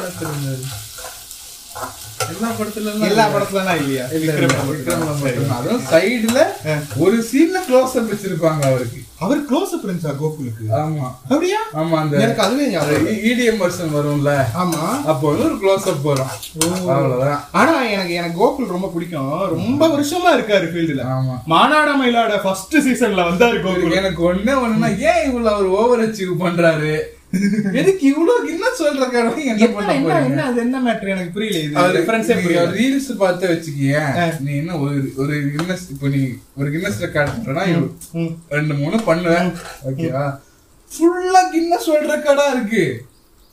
நீ அதையே ஒரு கின்னஸ் வேர்ல்ட் ரெக்கார்டா பண்றாருன்னு நினைக்கிறேன். Most number of Guinness world records சொல்லி கின்னஸ் வேர்ல்ட் ரெக்கார்ட்ஸ்ல இருக்க இவ்வளவு அச்சீவ்மெண்ட். அது அவ்வளவு என்ன சொல்ற ரெக்கார்டும் இல்ல. இந்த லூப்பா லூப் தெரியல? ஆமா, இதுக்குள்ள வச்சு சுத்திக்கிட்டே இருப்பாங்க. சைலேந்திர பாபு கூட அந்த பாட்டுல இதுல டான்ஸ் ஆடும்போது சுத்துவாரு. அப்படியா? ஆமா ஆமா. இந்த இந்த ஒரு வீடியோ ஒண்ணு போட்டிருந்தேன் தெரியுமா, டிக்டாக். டேய், டிக்டாக் நீ ஸ்பேஸ் போயிருச்சுடா மக்களே. டேய், அவன் செத்துட்டான்டா. ஏல அவர் உயிரோட இருக்காருல, ஏ லூசு முட்டா பையலா. அது இப்ப இந்த பாட்காஸ்ட் ரிலீஸ் ஆகும் போது பேசி திரும்ப வந்திருக்கா இல்ல வந்து பேக்கப் பேஜ் ஒண்ணு ஆரம்பிச்சு அதுல போடுற நாமியம்ஸ்ன்றது தெரியல. இந்த துபாயில இந்த துபாய் காமெடி வரல, இங்கேயே இருக்கலாமா, ஒரு பக்கம் பார்த்து போலாமா, அந்த மாதிரிதான் ஆகி போச்சு பேஜ். ஆனா இங்க பேரு பிஜேபி காரனெல்லாம் அடிச்சிருக்கேன், பேஜ் போனது இல்ல. பச்சை சங்கி எல்லாம் அடிச்சிருக்கேன், வெள்ளை சங்கி எல்லாம் அடிச்சிருக்கேன், எவனையும் எல்லாம் போட்டு அடிச்சிருக்கேன். அதாவது 3 வருஷமா டிக்டாக்கஸ போட்டு அடிச்சிருக்கேன், பேஜ் போவல. அதிதி சங்கர் அடிச்சு ஒரே போஸ்ட் தான் போட்டேன், முடிஞ்சு முடிஞ்சு பேஜ் கோயிங். இதோட என்னன்னா அந்த இது டெம்ப்ளேட் வரும்ல, nothing nothing but that scares me, that scares மீன்ற மாதிரி அதிதி சங்கரும் சங்கரும் ஆசிராமாட்ட சொன்னா, ஏப்பா அவளெல்லாம் ஏப்பா அடிச்ச, அவ பயங்கரமான பிஆர் டீம் வச்சு வேலை பார்த்துக்கிட்டு இருக்கா, ரிப்போர்ட் அடிச்சுக்கிட்டு இருக்காங்கன்றாரு. பேக்கப் இது வருமா என்ன என்ன ஏதுன்னு தெரியல. நான் ஆக்சுவலி என்ன சொல்ல வந்து, இது இண்டிபெண்டன்ஸ் டே அன்னைக்கு ஒண்ணு போட்டேன்டா, சைலேந்திர பாபு டான்ஸ் ஆடுற ஒரு வீடியோ. அது நான் ஃபுல் வீடியோ எல்லாம் போடல, அதுல வந்து அந்த தேசப்பற்று பகுதியை மட்டும் தான் கட் பண்ணி போட்டேன். அதுக்கு முன்னாடி இந்த ஹூலா லூப்ஸ் எல்லாம் வச்சு சுத்திக்கிட்டு இருப்பாரு, ரேண்டமா இருக்கும்டா. அந்த அந்த வீடியோல ஒருத்தன் கமெண்ட் போட்டிருந்தான், டான்ஸ் எப்படி ஆடலாம், எப்படி வேணா ஆடலாம். சர்க்காசம்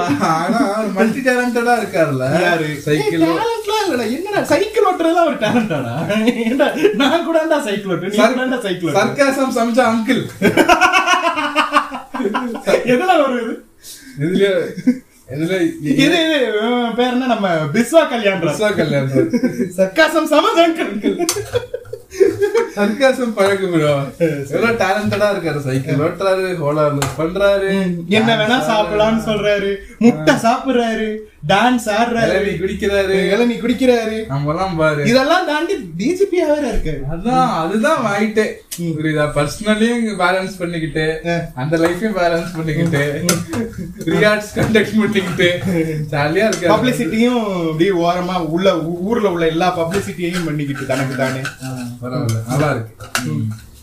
நம்ம நம்ம எங்க இருந்து பேசுறோன்றதெல்லாம் கண்டுபிடிக்க முடியாதுன்னு, அந்த அளவுக்கு நம்ம ஐடி செல் வேலை செய்யறது. நம்ம ஒரு ஐடி செல் தெரியல. அப்புறம் நாளைக்கு காலையில வந்து கதவை திறந்து வெளில நின்னுட்டு இருக்காரா, சைக்கிள்ல வந்திருக்காரா, என்னைய பத்தி நீ பேசுனியா, கண்ணு கட்டியா அப்படியா வந்து நிக்க போறாரு. அந்த மாதிரி வந்து இந்த சைக்கிள் ஹெல்மெட் இருக்குல்ல, அதெல்லாம் போட்டுக்கிட்டு வந்து டிராயரோட நிக்கிறாராம் ஸ்டாலின் மாதிரி, என்னன்னு கேக்குறாரோ ரேண்டமா. அப்படி ஓட்டினாரு தானே சைக்கிள், ஹெல்மெட் எல்லாம் போட்டுக்கோங்க. ஆனா ஒரு ரோப்பு ஒர்க் அவுட் உனக்கு காமிச்சாங்க, ரோப்ல ஒர்க் அவுட் போடுறாரு. எதுக்கு ஒர்க் அவுட், அது என்ன ஒர்க் அவுட் அவருக்கும் தெரியாது. 4 வருஷமா ஜிம் போய்கிட்டு இருக்கேன், அந்த ரோப்புக்கே தெரியாது ஒர்க் அவுட். லேப்னா மேல இருந்து இழுப்பாங்க, ட்ரைனா கீழே இப்படி இழுப்பாங்க. அப்டமன்ல ஏதோ போட்டுக்கிட்டு இருக்காரு. இல்ல இல்ல, அது ஆக்சுவலி அப்படி ஒரு ஒர்க் அவுட் பண்ணுவாங்க, லேப்டுக்கு பண்ணுவாங்க. சரியா, நீ அந்த அந்த வீடியோல வர்ற மாதிரி சரியா, டுவார்ட்ஸ் யுவர் அப்டமன் இழுக்கிற மாதிரி ஒரு ஒர்க் அவுட் இருக்கு. ஆனா அதுக்கு வந்து வேற இந்த எண்டிங் இருக்குல்ல, அதுக்கு வேற எண்டிங் வந்து கனெக்ட் பண்ணணும். இவர் இந்த நம்ம ட்ரைசெப்ஸ்க்கு போடுவோம் தெரியுமா, கயிறு மாதிரி இருக்கும்ல, அதை வச்சு இழுத்துக்கிட்டு இருக்கு. பர்சனல் ட்ரைனர் வச்சுங்க, கான்டாக்ட் ப்ளீஸ் கான்டாக்ட் சபரிஷ், அப்படி இல்ல அவ்வளவுதான். இல்லாட்டி எஸ்விகே ப்ளீஸ் கான்டாக்ட் ககாஷி அண்ணன். சிக்கன் வதக்கி போய் சிக்கன் போட்டாச்சு. இப்போ சிக்கன் சொல்லிட்டோமா? சரி ஓகே. போன வாட்டி பீஃபு, இந்த வாட்டி சிக்கன். இது வந்து ஈரல், நல்லா இருக்கும், நல்லா இருக்கும், சூப்பராக இருக்கும். சமைச்சு முடிச்சதுக்கப்புறம் தரேன். இந்தாங்க, இந்த காலை நீங்கள் வச்சுக்கோங்க, இந்த காலை நீங்கள் வச்சுக்கோங்க டாக்டர். எனக்கு ஒரு கால், எல்லாருக்கும் ஒரு கால். கடுப்பா தான் போச்சு அது. ஓடிடில சில படம்லாம் சொல்ற, ஸ்டாலின் சைக்கிள் ஓட்டினதான் ஒர்க் அவுட் பண்ணதா, படம் படம் பேசிக்கிட்டு இருக்கேன் சொல்றாங்க. அதுக்கப்புறம் தான் வந்தது நம்ம நிபா ஆரியா நடித்த டெடி. கை இருக்குன்னு எழுதிருக்காரு, பிளாட் இருக்கு. ஓகே, ஒரு டெட்டிக்கு எப்படியோ இது வந்துருது, ஆவி வந்துருது. ஓகே, அடிச்சு நவுத்து தூக்கி சொல்லணும் கம்மாலான்னு எழுதிருப்பாரு போல. ரேண்டமா எங்க எங்கேயோ போகும் கதை. திடீர்னு பசிகிஸ்தான் போவான், அங்க போய் இவ்வளவு சாயிஷாவை பாப்பான், அங்க போய் இவ்வளவு காப்பாத்துவான். இதோட காமெடி என்னன்னா, டெட்டிக்கும் உயிர் இருக்கும், சாயிஷாக்கும் உயிர் இருக்கும். அவளோட ஆவி தானே அதுக்குள்ள வந்துச்சு, இவளுக்கு திரும்ப உயிர் வந்துருச்சுன்னா அது எப்படி கேட்டா பாதி பாதி தான் டிரான்ஸ்பர் ஆயிருக்கான். சயின்ஸ் வேற, சயின்ஸ் வேற. இதுல சயின்ஸ் எல்லாம் இல்ல, இது என்ன சயின்ஸ், சூடா சயின்ஸ், இது நொட்டுறாங்க சயின்ஸ் இவருக்கு. என்ன இப்ப இந்த டெட் படத்துல வந்து ஆக்சுவலா ஒரு டெடி பேர் என்ன சைஸ்ல இருக்குமோ அந்த சைஸ்ல தாண்டா அந்த டெட் இருக்கும். சரியா, அவன் நின்னானா அவன் முட்டிக்கும் கீழே தாண்டா அந்த டெட் இருக்கும். சரியா, அது எங்கேயாவது பூந்து போகுது, யாரு கண்ணுலயுமே படாம போகுதுன்னா அதுல ஒரு லாஜிக் இருக்கு. டெடி படத்துல ஓ சைஸ்ல இருக்கும்டா அந்த டெடி பேரு, லிட்டரலா அடல்ட் சைஸ்ல இருக்கும், லிட்டரலா அவ்வளவு பெருசா இருக்கும் அந்த டெடி பேரு. சரியா, அது அங்கிட்ட இங்கிட்ட குதிச்சு ஓடிக்கிட்டு இருக்கும், யாருமே யாரு கண்ணுலயுமே படாதான். ஆரியா சாரணி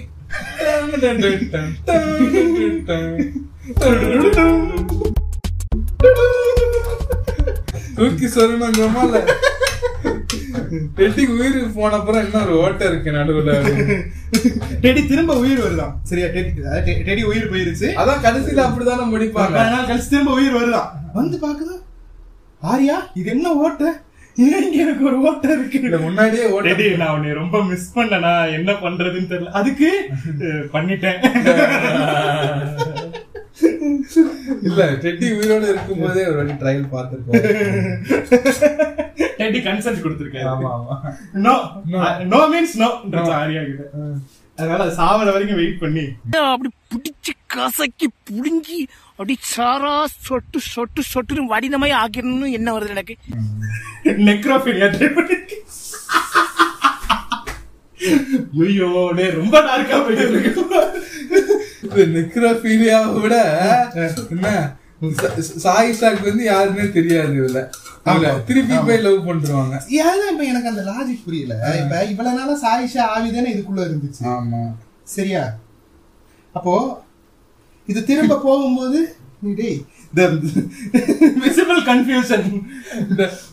டார்க் சீரிஸ் மாதிரி இவ்வளவு லூப் ஹோல்ஸ் வச்சிருக்காரு கதையில, கதையில அங்கங்க ஓட்ட இருக்கலாம், கதையே ஓட்டையா இருந்தா என்ன பண்றது. இதுல டெட்டிக்கு வேற ஒரு ஓட்ட போட்டுருக்காப்ல. ஆமா நம்ம கதையில.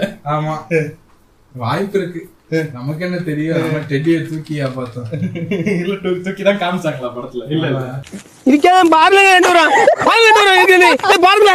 அது படத்தை ஒரு அடுத்த தளத்துக்கு எடுத்துட்டு போயிருக்க படம் லைட்டா மிஸ் ஆகி போச்சு.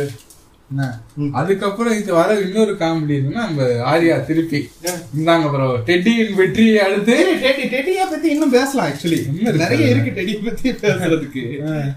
அது கருணாகரன் எல்லாம் தேவையே இல்லாம வருவாரு. கருணாகரன் வருவாரா? ஆமா, அங்க பசிகிஸ்தான்ல வருவாரு அவரு, அங்கதான் கைடு அவரு, அவர்தான் ஆரியா போட்டு. அப்ப இவனோட ஆரியாவோட ஃப்ரெண்டா யாரோ வருவாங்களா? அது யாரு வருவாங்க? சதீஷ். ஓ சதீஷ், ஓகே ஓகே ஓகே. ஆமா சதீஷ் எல்லா சக்தி சௌந்தரராஜன் படத்துலயும் வந்துருவாரு தானே? இல்ல இல்ல இல்ல இல்லையா? இல்ல இல்ல அப்படி எல்லாம் கிடையாது. இதோட என்னன்னா என்ன, இங்கே நாங்க போயிட்டு அவ்வளவு பசிகிஸ்தான் அத்தனை பேர் இருப்பாங்க, சட்டா போட்டான்னு எடுத்துட்டு வந்து கூப்பிட்டு வந்துருவாரு அப்படின்ற மாதிரிதான் இருந்துச்சு எனக்கு. இல்ல அதுக்கெல்லாம் வந்து ஸ்டார்டிங்ல செட்டப் எழுதியிருப்பாரு. இவருக்கு வந்து இவனுக்கு ஏதோ ஒரு பிரச்சனை இருக்குங்க, தூங்க மாட்டானோ? தூங்கல, இவன் ரொம்ப ஒரு மாதிரி எல்லாத்தையும் பர்ஃபெக்ஷனிஸ்ட். இல்ல இல்ல இவனுக்கு எல்லாமே ஞாபகம் இருக்கு, அவனுக்கு மறதியே கிடையாது. ஆமா அது அந்த ஐரணி பேரு, இவனுக்கு மறதியே கிடையாது, ஆனா இவ்வளவு ஒருத்தி மறந்துடுவான். Genius writing of Sakthi Soundararajan. English படத்து நைட்டு மூவிஸ் நவல பாக்க வேண்டியது வரவே முடியுமா? இந்த கருவதான் நைட்டு ஃபுல்லா வெட்டிக்கிட்டு இருந்தியா? லிட்டரலா அட்லீஸ்ட் இப்படி லேட்டஸ்டா வந்து படத்துல இருந்து எடுத்தா பரவாயில்ல, லிட்டரலா மூவிஸ் நவல போடுவாங்கல்ல, அந்த ஜாம்பி லேண்ட பார்த்து மிருதன் எடுக்க வேண்டியது என்ன ட்விட்டு கரெக்டா. மூவிஸ் நவல நான் குழந்தையா இருக்கும்போது பார்த்தது ட்விட்டர்லாம் என்ன 2012 தான் வந்துச்சே படம். அப்ப நீ குழந்தையாதான் இருந்தியோ? சாரி 12 வயசுப்பா. ஆமா அது ஆனா வார வாரம் உன் ஏஜ வேற ரிவீல் பண்ணிடுவான். 22 என் வயசு போடுமா. மேஜர் போனாலாம், மேஜர் கேப்டன் டெட்டிய முதல்ல முடிப்போம்.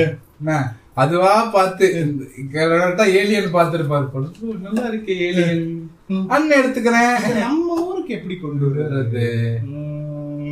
ஏலியன் தமிழ் பேசுதுன்னா நம்ப மாட்டாங்க, நம்ப மாட்டாங்க.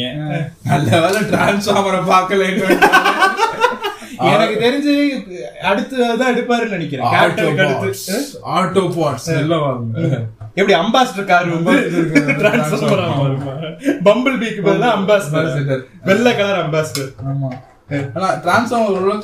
சொல்ல முடியாத இதை கேட்டுட்டு இந்த ஐடியா நல்லா இருக்கு அடுத்த படத்துல மூணாவது படம் சேர்ந்து பண்றோம் இல்ல அவங்க ஆள் தெரிச்சு தோணாதான் என்ன ப்ரோ இதெல்லாம் மொக்க பிளாட் சரி ஏலியன் எடுக்கிற ஏலியன் வந்து பண்ணுது ரைட்டு அச்சசர் எப்படி பெடேட்டர் இருக்கிற அத்தனை பவர் இந்த ஏலியனுக்கு இருக்கு அதே மாதிரி இன்விசிபிள் ஆகுது அதே மாதிரி மரத்துக்கு மரம் தாவுது Predator and Alien had a baby. அதுதான் கேப்டன் கேப்டனா அதான் கேப்டன் கேப்டன் படுத்துறாரு இது என்ன லிட்டரலா நான் கூட ஆரியாவை தான் சொல்றேன்னு நினைச்சேன் லிட்டரலா முட்டை இருக்குல்ல ஏலியன்ல முட்டை வரும் லிட்டரலா அதே மாதிரி இருக்கு சீன் சீன் பை சீனா எடுத்து வச்சிருக்கா போல ட்ரெய்லர்லயே இதே இது இப்ப ஜான் ஆப்ரஹாம் வாரோ ஏதோ ஒண்ணு வந்துச்சு வார பத்தி பேசாத கொன்றுவேன் அது வந்து இவன் ரித்திக் ரோஷனும் அவன் பேர்னது டைகர் சார் உண்மையா சொல்ல போனா விக்ரம் வேதா டீசர் பார்த்து இல்ல அந்த இதுல வர பிச்சைக்காரன்ல வர காமெடியன் சொல்லுவார்ல என்னால சிரிப்ப அடக்க முடியலடா பிடிக்கலையா விக்ரம் எனக்கு ரித்திக் ரோஷன் அப்படி பார்க்க எனக்கு ஆக்சுவலி ரொம்ப பிடிச்சிருந்துச்சு. அப்படியா ரித்திக் வந்து எப்பவுமே அந்த ஒரு மாதிரி சாக்லேட் பாய் மாதிரி இருந்துகிட்டு இருந்தாரு. இந்த சேஞ்ச் அவர் எனக்கு பிடிச்சிருந்துச்சு. ஆக்சுவலா அக்னிபத்துல நல்லா இருக்கும் அவருக்கு. என்ன இது ஒரு மாதிரி ரொம்ப ரக்கடா இருக்காரா ரக்கட் பாய்ஸ் எனக்கு ஆக்சுவலி பிடிச்சதா இருந்துச்சு. சிரிப்பு தான் வந்துச்சு. ஆப்வியஸ்லி சேது மாதிரி பண்ண முடியாது. ஆனா இப்ப அலாடின்ல வந்து வில் ஸ்மித் பண்ணான்ல, ராபின் வில்லியம்ஸ் மாதிரியே பண்ணிருக்க மாட்டான். அவனோட கம்ப்ளீட் ஸ்டைல் அந்த மாதிரி இஃப் ஹி ட்ரைஸ் மேபி நல்லா இருக்கும். சைஃப் அலி கான்ல நோபடி கேர்ஸ். சைஃப் அலி கான் நல்லா ஆக்சுவலா நல்லா இருந்தது. சைஃப் அலி கான் எனக்கு என்னமோ சைஃப் அலி கான் வந்து மாதவன் சங்கி அதெல்லாம் வேற விஷயம். ஆனாலும் விக்ரம்ங்கிற அந்த கேரக்டர் மாதவன் ரொம்ப அழகா போர்ட்ரே பண்ணிருப்பாரு. அந்த மூணு ரியாக்ஷன் வர்ற ஒரு சீன் இருக்கும். அந்த என்ஜின்ல வேலை செஞ்சுக்கிட்டு இருப்பாரு. மூணு ரியலைசேஷன். ஃபர்ஸ்ட் ஒரு ரியலைசேஷன், சின்ன ஒரு ரியலைசேஷன் இருக்கும். அவர் ஃபேஸ்ல ஒரு சின்ன ரியாக்ஷன் இருக்கும். ரெண்டாவதா வந்து ஒரு மீடியம் ரியாக்ஷன் இருக்கும். மூணாவதா வந்து that's when it hits him. அம்மான்ற மாதிரி மூணு ரியாக்ஷன் சூப்பரா கொடுப்பாரு விக்ரம் கேரக்டர். நமக்கு அந்த படம் அவ்வளவு நல்லா இருந்தது காரணம், வேதா கேரக்டர் வந்து வெரி சவுண்ட் கேரக்டர். சரியா, விக்ரம் கேரக்டர் வந்து ரொம்ப சட்டலான கேரக்டர். அது அவ்வளவு அழகா சட்டலா பண்ணனாலதான் அது நம்ம நல்லா இருந்துச்சு. அதுக்கு கீழே சட்டலா பண்ணிருந்தா அது நல்லா இருந்திருக்கு. அது அந்த மீட்டர் கரெக்டா இருந்துச்சு. அது எனக்கு என்னமோ Saif Ali Khan can't come near Madhavan தான் எனக்கு தோணுது. தெரியல எனக்கு இது மாதிரி. அதே மாதிரிதான் எப்படி இந்த இங்கிலீஷ் படங்கள்லாம் அப்படியே விட்டுருங்க, ஃபாரஸ்ட் கம்ப் விட்டுருங்க ப்ரோ. அதே மாதிரி ரொம்ப எதிர்பார்த்துக்கிட்டு இருந்தேன். செஞ்சு பாத்தியா நீ? இல்ல சொல்றேன். அது எனக்கு ட்ரெய்லரே ஒரு மாதிரி வியர்டா இருந்துச்சு. அவன் பிகே மாதிரி தான் பண்ணிட்டு இருந்தாரு அமீர் கான் ஃபுல் படமும். அதுதான் ஃபாரஸ்ட் கம்ப்லாம் அவனோட ஐக்யூ வந்து ஜெனரல் பீப்புளை விட கொஞ்சம் கம்மியா இருக்கும். அவன் மெண்டல் கிடையாது. ஆமா சரியா, அவன் வந்து ஒண்ணுமே தெரியாத பேரண்ட கிடையாது. ஆமா இதுல அப்படிதான் காட்டி இருந்த மாதிரி இருந்துச்சு நினைக்கிறேன். ஜாமி பேன்ஸ் எல்லாம் கழிவு ஊத்திருந்தாங்க. ஜாமி பேன்ஸ் வந்து எந்த படத்தையுமே அப்படியெல்லாம் திட்ட மாட்டான். ஆமா அவனே திட்டான். என்ன சொன்னாப்ல நான் பார்க்கல, ஏதோ கல்வியா ஊத்தி இருந்தாரு. அப்படியா ப்ளூ சட்டமாறன் வர வர கொஞ்சம் டோன் டவுன் ஆயிட்டாப்ல. அப்படியா? ஆமா படமா அப்படி ஒன்னும் வருது இல்லையா படம். தம்பி லைகர் பாக்குறீங்களா? லெஜெண்டே பரவாயில்லங்கிறாங்க. அப்ப லைகர் எப்படி இருக்கும் தெரியுமா? காமெடி ஐஎம்பிடில ஐஎம்பிடியா அவன் சொல்லுவான்றதுக்காக சொன்னாரு. ஐஎம்டிபில என்ன இதெல்லாம் பழைய ஜோக்கு. எல்லாரும் மறந்து போன ஜோக்கு. நீ பண்ற காமெடிகளாம் ராகவன் வேணா. அதான் நான் அடிக்கடி அப்படி கிளறி எப்படி ஓவர் திங்கர்னா பழசெல்லாம் கிளறி அப்படி போடுறேன். என்ன ஐஎம்டிபில லெஜெண்ட் 6.7 என்ன 2.6 இல்ல இது 1.6. இது லைகர் நான் பார்த்தப்போ லெஜெண்ட் 2.6 லைகர் 2.4 அப்படி இருந்துச்சு. லெஜெண்டுக்கு லெஜெண்ட் ஆச்சு லிட்டரலா காமெடியா இருந்துச்சு. டேய் அதாவது லெஜெண்ட் வந்து எப்படின்னா it's so bad that it's good. ஆமா சரியா. இந்த படம் இருக்கு தெரியுமா, த ரூம்னு ஒரு படம் இருக்கும். இங்கிலீஷ்ல த ரூம்னு ஒரு படம் இருக்கும். அத வந்து அந்த அந்த படத்தையும் அந்த படத்தை எடுத்து அந்த டைரக்டரையும் பேஸ் பண்ணி வந்து தி டிசாஸ்டர் ஆர்டிஸ்ட்னு 2017 என்னமோ ஒரு படம். ஜேம்ஸ் பிராங்கோ இருக்கான்ல நம்ம இதுல வருவானே ஸ்பைடர்மேன் சாம் ரெய்மி சீரீஸ்ல ஹாரியா வருவான்ல. ஆமா ஜேம்ஸ் பிராங்கோ தான் வந்து இது நடிச்சிருப்போம். டிசாஸ்டர் ஆர்டிஸ்ட்னு ஒரு படம் பாக்குறேன்னா பாருங்க, ரூம் ஃபர்ஸ்ட் த ரூம் பாருங்க, அது வந்து எவ்வளவு அப்சர்டா இருக்குன்றத நீங்க பார்த்து அது ஒரு பயங்கர ஃபன்னா இருக்கும் அந்த ரூம். அதுக்கப்புறம் வந்து டிசாஸ்டர் ஆர்டிஸ்ட் பாருங்க, ரூம் எப்படி கிரியேட் ஆச்சுங்கிறது உங்களுக்கு ஓகே இந்த சீன்லாம் இப்படி எடுத்திருக்கானுங்களான்ற மாதிரி இருக்கும். அது மாதிரிதான் legend. It's so bad that it's good. நீ உட்கார்ந்து அதை பார்த்து ஃபன் பண்ணலாம். அந்த மாதிரி லைகர் என்ன இளவுனே தெரியல. மைக் டைசன்லாம் ஒண்ணுமே இல்ல. இவன் மைக் டைசனை எங்க விஜய் தேவரகொண்டா அப்பான்றுவானுங்களோன்னு பயமா இருந்துச்சு. ஏன்னா அவர் வேற அந்த டைகருங்கிறத வந்து ரொம்ப டைகரோடய அந்த டைகர் எல்லாம் வளர்ப்பாருல அவரு. இந்த லயனுக்கும் டைகருக்கும் போறதுன்னா Ramya Krishnan லயரு line, Mike Tyson தான் டைகர்னு சொல்றாங்களோன்னு பயமா இருந்துச்சு. ஆனா அதோட லேமா இருந்துச்சு இது. மைக் டைசன் கிட்ட ஹீரோயின் அப்பா வந்து கடன் வாங்கியிருக்காராம், அதனால ஹீரோயினை கடத்துறாராம் அவரு. அப்படிதான் நான் கேள்விப்பட்டேன். உண்மை கதை தெரியல, நான் பாக்கல. இதோட இன்னொன்னு ஏன் இவனுங்க தொடறாங்க, இந்த ஹீரோக்கே தெரியாதா? ஆரியா இருக்காரு, நான் என்னதான் இருந்தாலுமே ஓரளவுக்கு ஒரு இங்கிலீஷ் படங்கள் பாப்பாருன்னு வச்சுக்கோங்க. யாரும் சொல்ல மாட்டாங்க சாயிஷா ஓகே ஹாய் சார் ஏங்க அதெல்லாம் பியூர் காப்பிங்க ஏங்க இது பண்ணிக்கிட்டு இருக்கீங்கன்னு சொல்ல மாட்டாங்களா? ஏன் அவங்கள மட்டும் ஒரு ரீச் அவுட்டே பண்ண முடியல? ஏன் ஒரு மாதிரி தெரியுது literally copying every scene by scene from Hollywood movie. இல்லடா அப்படி பண்ணாலும் பரவாயில்லையடா, இவரு சீன் பை சீன் பண்ணாலாச்சும் படம் நல்லா இருக்கும். இவர் சீன் பை சீனும் பண்ண மாட்டேங்கிறாரு. விஎஃப்எக்ஸ் மட்டும் காப்பி ஆச்சு. நானே தான் புழுத்துவேன், நானா லோக்கலைஸ் பண்ணுவேன், வியர்ட் ரொமான்ஸை கொண்டு வருவேன் உள்ள, மிருதா பாட்டு போடுவேன், நிவேதா பேதராஜ வந்து இதுல செக்ஸியா நடக்க விடுவேன். இந்த மாதிரி எல்லாம் பண்ணிக்கிட்டு இருக்காரு. எதுக்கு இதெல்லாம்? ஆனா டிக் டிக் டிக்ல அது நல்லா இருக்கும் ஃப்ரெண்ட்ஸ். நிவேதா பேதராஜ் நல்லா இருக்கும். Very good good character. Go to ஹார்மி ஜெய் பொங்க். சரியா எனக்கு இது கேமராஃப்ளாஜ். அது கடைசியில் ஒரு டேங்க் எல்லாம் வருது இதுல. இது கேப்டன்ல என்ன பண்ண போறாங்களோ தெரியல. இப்படிதான் விவேகம்ல டேங்க் வருதுன்னாங்க, அது ஒரு பாட்டுல தான் வந்துச்சு. இல்ல இல்ல இதுல ஏதோ அது உள்ள இருந்து சுடலாம் செய்யறாரு ஆரியா உள்ள உட்காந்துக்கிட்டு. விவேகம்லயே அதான் பண்ணாரு, தலை உள்ள உட்காந்துருந்து சுட்டுக்கிட்டு இருந்தாரு பாட்டுல. இந்த பாட்டு சர்வைவா பாட்டுல வரும். இல்ல என்ன எளவோ இது வந்து ஏலியன் வந்து வந்துடுதான் காஷ்மீர் கேம்ப்ல. காஷ்மீர் கேம்ப் ஆமா அதுதான் எடுத்துட்டு இருக்காங்க போல வந்துருது. ஒரு ஆரியா ஒரு டீம் வந்து ஸ்வாட் டீம். இந்தியாவில ஸ்வாட் இருக்காங்க. அது மாதிரி ஒரு எக்ஸாம்பிள் தெரியல இந்தியாவில எப்படி இருக்குன்ட்டு. ஸ்வாட் டீம் நாங்க தெரிஞ்ச மாத்திரம்னால உங்ககிட்ட சொல்றேன் எக்ஸாம்பிளுக்கு. சக்தி சவுந்தரராஜன் காப்பி அடிக்கும் போது நான் காப்பி அடிக்க கூடாதான் கேட்டேன். நான் படத்துதான் பண்றேன், நான் பாட்காஸ்ட் பண்றேன் தப்பு. ஆல்ரெடி 4 பேர் பேசின டாபிக் எடுத்து நம்ம உட்காந்து நம்ம ஸ்டைல்ல பேசுவாங்க. அது மாதிரி இது எனக்கு நான் பார்த்தே ஒரு 2-3 பாட்காஸ்ட்ல இந்த டாபிக் பேசுவோம். பேக் பெஞ்சர்ஸ் பேசியிருக்காங்க, மாதவன் அக்காஸ்கியும் பேசியிருக்காங்க. அப்படியா? இல்ல ஆமா.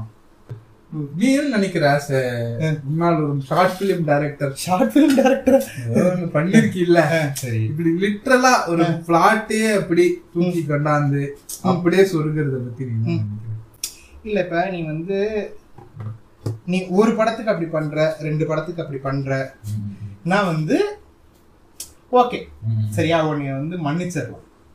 நீ இது வரைக்கும் ஒரிஜினலா ஒரு படமே எடுக்க மாட்டேன் சரியா. நான் வந்துட்டு இந்த அட்லீனா கூட பரவாயில்லடா 4-5 படம்.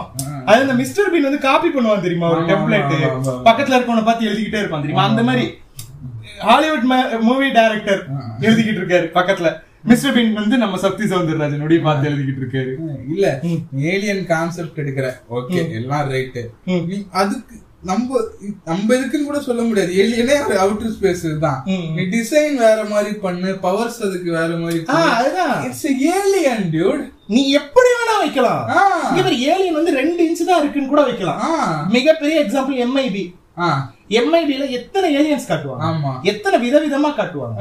நீ உன்னோட கிரியேட்டிவிட்டி போட்டு ஒரு ஏலியனை டிசைன் பண்ணு. ஏலியன் படத்துல வந்த ஏலியன் வந்து அந்த டீம் உட்காந்து டிசைன் பண்ணிருப்பாங்க. ஆமா புரியுதா? அப்படி ஒரு ஏலியன் இருந்தா இப்படி இருக்கலாம் சொல்லி ஒரு 4-5 பேர் அதுக்கு ஒரு டீம் உட்காந்து அதை வந்து டிசைன் பண்ணிருக்காங்க. அது அந்த டைரக்டர் வந்து ஒரு ஐடியா சொல்லியிருப்பாரு, அதை வச்சு அந்த டைரக்டரோ இல்ல அந்த டைரக்டர் ஒரு டீமை வச்சோ டிசைன் பண்ணி ஒரு புதுசா ஒரு விஷயத்த கொண்டு வருவாங்க. அந்த மாதிரி புதுசா ஏதாவது பண்ணுங்க சரியா. நீ எடுக்கிற சரி ஓகே ஒரு கான்செப்ட் எடுக்கிற ஏலியன் கான்செப்ட் எடுக்கிற பிகேன்னு ஒரு படம் வந்துச்சு, அதுவும் ஏலியன் கான்செப்ட் எவ்வளவு நல்லா இருந்துச்சு சரியா. கோயம்பேடு வந்து ஈட்டி காப்பி அது வேற விஷயம். அட்லீஸ்ட் ஓரளவுக்கு அது பவர்லாம் அது பறக்க இன்டெலிஜென்ட் ஒண்ணும் இல்ல. அஞ்சலின்னு ஒரு படம் வந்துச்சு, அது என்னது ஈட்டி இல்ல இல்ல என்ன இல்ல இல்ல இல்ல பாட்டு மட்டும்தான் அப்படி வரும், கதையே அதுதான்டா. ஏலியனே வராது, அது ஏலியனுக்கு பதிலா ஒரு குழந்தைன்னு வச்சிருப்பாரு மணிரத்னம், அவ்வளவுதான். அப்படியே கான்செப்ட் ஃபுல்லா அதுதான். இல்ல இல்ல இல்ல வெளியில இருந்து ஒண்ணு வரும் ஒரு குழந்தை, ஒண்ணும் இல்ல ஜஸ்ட் திங்க் லைக் திஸ். ஈட்டில ஏலியனுக்கு பதிலா இந்த குழந்தை, பிளாட் ஃபுல்லா அதுதான். அப்படி பண்ணு, யாருக்கும் புரியாத மாதிரி பண்ணு. ஆமா லிட்டரா ஒரு பாட்டு வேற வரும், போகம் மேகம் போகும். அதாவது மணிரத்னம் எப்படிப்பட்ட ஆளுன்னா, நான் எங்க இருந்து சொல்லிட்டேங்கிறதையும் நான் உனக்கு காட்டுவேன். அதான் நீ அந்த படம் பார்த்திருக்க மாட்டேன், அதனால உனக்கு தெரியாது. நீ என்னைக்கு ஈட்டி பாக்குறியோ அன்னைக்கு நான் மாட்டுவேன். அதுக்குள்ள என் படம் தேட்டர் விட்டு படம் கிட்டு நான் வந்து ஜீனியஸ் பிலிம் டைரக்டர்னு எல்லாரும் சொல்லுவாங்க. நீங்க எல்லாம் கண்டுபிடிக்கும் போது நான் பொன்னியின் செல்வன். என்ன வர வர சேரன் அகாடமி மாதிரி பேசிக்கிட்டு இருக்கோம் நம்ம உட்கார்ந்துகிட்டு. யாரு சேரன் அகாடமி? யாரு why is it trending this days? Anand Srinivasan Cheran அகாடமில என்ன பண்றாங்க? ஆனந்த் ஸ்ரீனிவாசன் வந்து இதுப்பா என்னது மாதிரி பட்ஜெட்டா இருங்க, கல்யாணம் பண்ணாதீங்க ஃப்ரெண்ட்ஸ்ங்கறாரு, தேவையில்லாம செலவு பண்ணாதீங்க என்ன அப்படின்ற மாதிரி சொல்லுவாரு. சேரன் அகாடமி வந்து சொன்னி இல்ல சக்கர பிரிக்கி. ஆமா அதான் சேரன் அகாடமி. தெரியும் அவர் யாருன்னு தெரியும். ஆனா அவரு ஒரு வீடியோ என்னமோதான் பார்த்தேன். எல்லாரும் ஆரம்பத்துல இப்படிதான் சொல்லுவாங்க ப்ரோ, ஒரு வீடியோ தான் பார்த்தேன், அப்புறம் ஹிஸ்டரி போய் பார்த்தா தான் தெரியும். பீப்புள் விடும் பீப்புள் விடும் சொன்னோம். அதெல்லாம் தேவையில்லாது சும்மா லிட்டரலா அதை எடுத்து. நான் ஒரு சாம்பி கதை எழுதியிருக்கேன் சரியா. அன்னைக்கு கூட ஃபர்ஸ்ட் ஆஃப் வரைக்கும் எழுதியிருக்கேன், பேலன்ஸ் ரெடி பண்ணணும் சரியா. எழுதியிருக்கேன் மீன்ஸ் மைண்ட் மேப்பிங்கா வச்சிருக்கேன், லிட்டரலா எழுதல. I just formed a script out of it ஓகேவா. கிளைமாக்ஸ் பண்ணல, நம்ம ரெண்டு பேரும் சேர்ந்து ஒரு டைம் டிராவல் கதை எழுதணும். ஆமா சரியா, அது முடிஞ்சே போச்சு. ஆமா அந்த கதையை முடிச்சிட்டோம். ஆமா ஸ்கிரீன் பிளே எழுதுறதுதான் பாக்கி, எழுத ஆரம்பிச்சிருக்கேன் இப்ப. அப்படியா சரி சரி. என்ன சோ நீ நானும் அதுதான் சாம்பி தான் ஓகேவா. என்ன எனக்குன்னு ஒரு இது இருக்கு எனக்கு வே ஆஃப் ஸ்டோரி இருக்கு. நான் இன்ஸ்பயர் தான் ஆவேன் ஓகே, இதுல இருந்து இப்படி பண்ணிருக்காங்க நம்ம அதுல இருந்து எடுத்து வேற ஒண்ணு பண்ணலாம் புரியுதா. லிட்டரலா அதே சீன் அதே சாம்பி எடுத்துட்டு வந்து இங்க உட்காந்து இருக்க மாட்டேன் புரியுதா. நான் இப்ப வாக்கிங் டெட்னு ஒரு சீரீஸ் பார்த்தேன் சரியா. அதுல இருந்தா சரி இப்படி ஒரு சாம்பி ஒண்ணு எடுக்கலாம் மீன்ஸ் ரிட்டர்ன்ல ஸ்டோரியில எழுதலாம் அப்படின்ற மாதிரி ஒரு ஆசை வந்துச்சு. ஜஸ்ட் இதெல்லாம் அந்த சாம்பி இப்படி எல்லாம் பண்ணுது, நீ எப்படிதான் வைக்கலாம் சாம்பிய புரியுதா. ஏன்னா சாம்பி அது அது இல்லாத ஒரு கேரக்டர் எப்படி வேணா இஷ்டம். அதுக்கு பறக்கிற பவர், சாம்பிக்கு பறக்கிற பவர், அது யாரு கேட்க போற? சாம்பிக்கு எப்படி போற பறக்கிற பவர் இருக்குன்னு யாரு கேட்க போற? ஏலியன் எப்படி போற பறக்கிற பவர் வரும்னு யாரு கேட்க போற? உன்னை அடிச்ச உடனே உனக்கு திடீர்னு சிறகு ரெண்டு முளைச்சிருது, நீ எழுதலாம். அதான் ஃபேண்டசியோட மேட்ரு. நீ அதுல இங்க பேரு நான் ஒண்ணு சொல்றேன் கேளு, ரெண்டுத்தையும் மிக்ஸ் பண்ணு. ஏலியன் ஜாம்பி, ஒரு ஏலியன் இன்வேஷன் வருது, ஏலியன் உன்னை கடிச்சா நீ வந்து ஜாம்பியா மாறிடுவ, அதோட சலைவால இருக்கிற வைரஸ் வந்து உன்னை ஜாம்பி ஆக்கிடும். இப்ப வந்து ஹீரோ வந்து ஏலியன்ஸையும் சமாளிக்கணும் ஜாம்பிஸையும் சமாளிக்கணும், அவ்வளவுதான். இப்படி ஏதாவது யோசிச்சு அப்படியே அதே பவர், அதே கேமோஃபிளாஜ் ஆற பவர், அதே சண்டை போடுறது, லிட்டரலா அதே எடுத்து பண்றது. எந்த விதமான ஒரு பயனும் இல்லை, எந்த பயனும் இல்லைன்ற மாதிரிதான் ஆகுது. ஆனா ப்ரொடியூசர் காசு கொடுக்குறாங்க மாஸ். இந்த ப்ரொடியூசர்ஸ்க்கெல்லாம் வந்து இவர் காப்பி அடிக்கிறாருன்னு தெரியுமா? தெரிஞ்சுதான் சரி பரவாயில்ல என்னத்தையா இருந்தாலும்.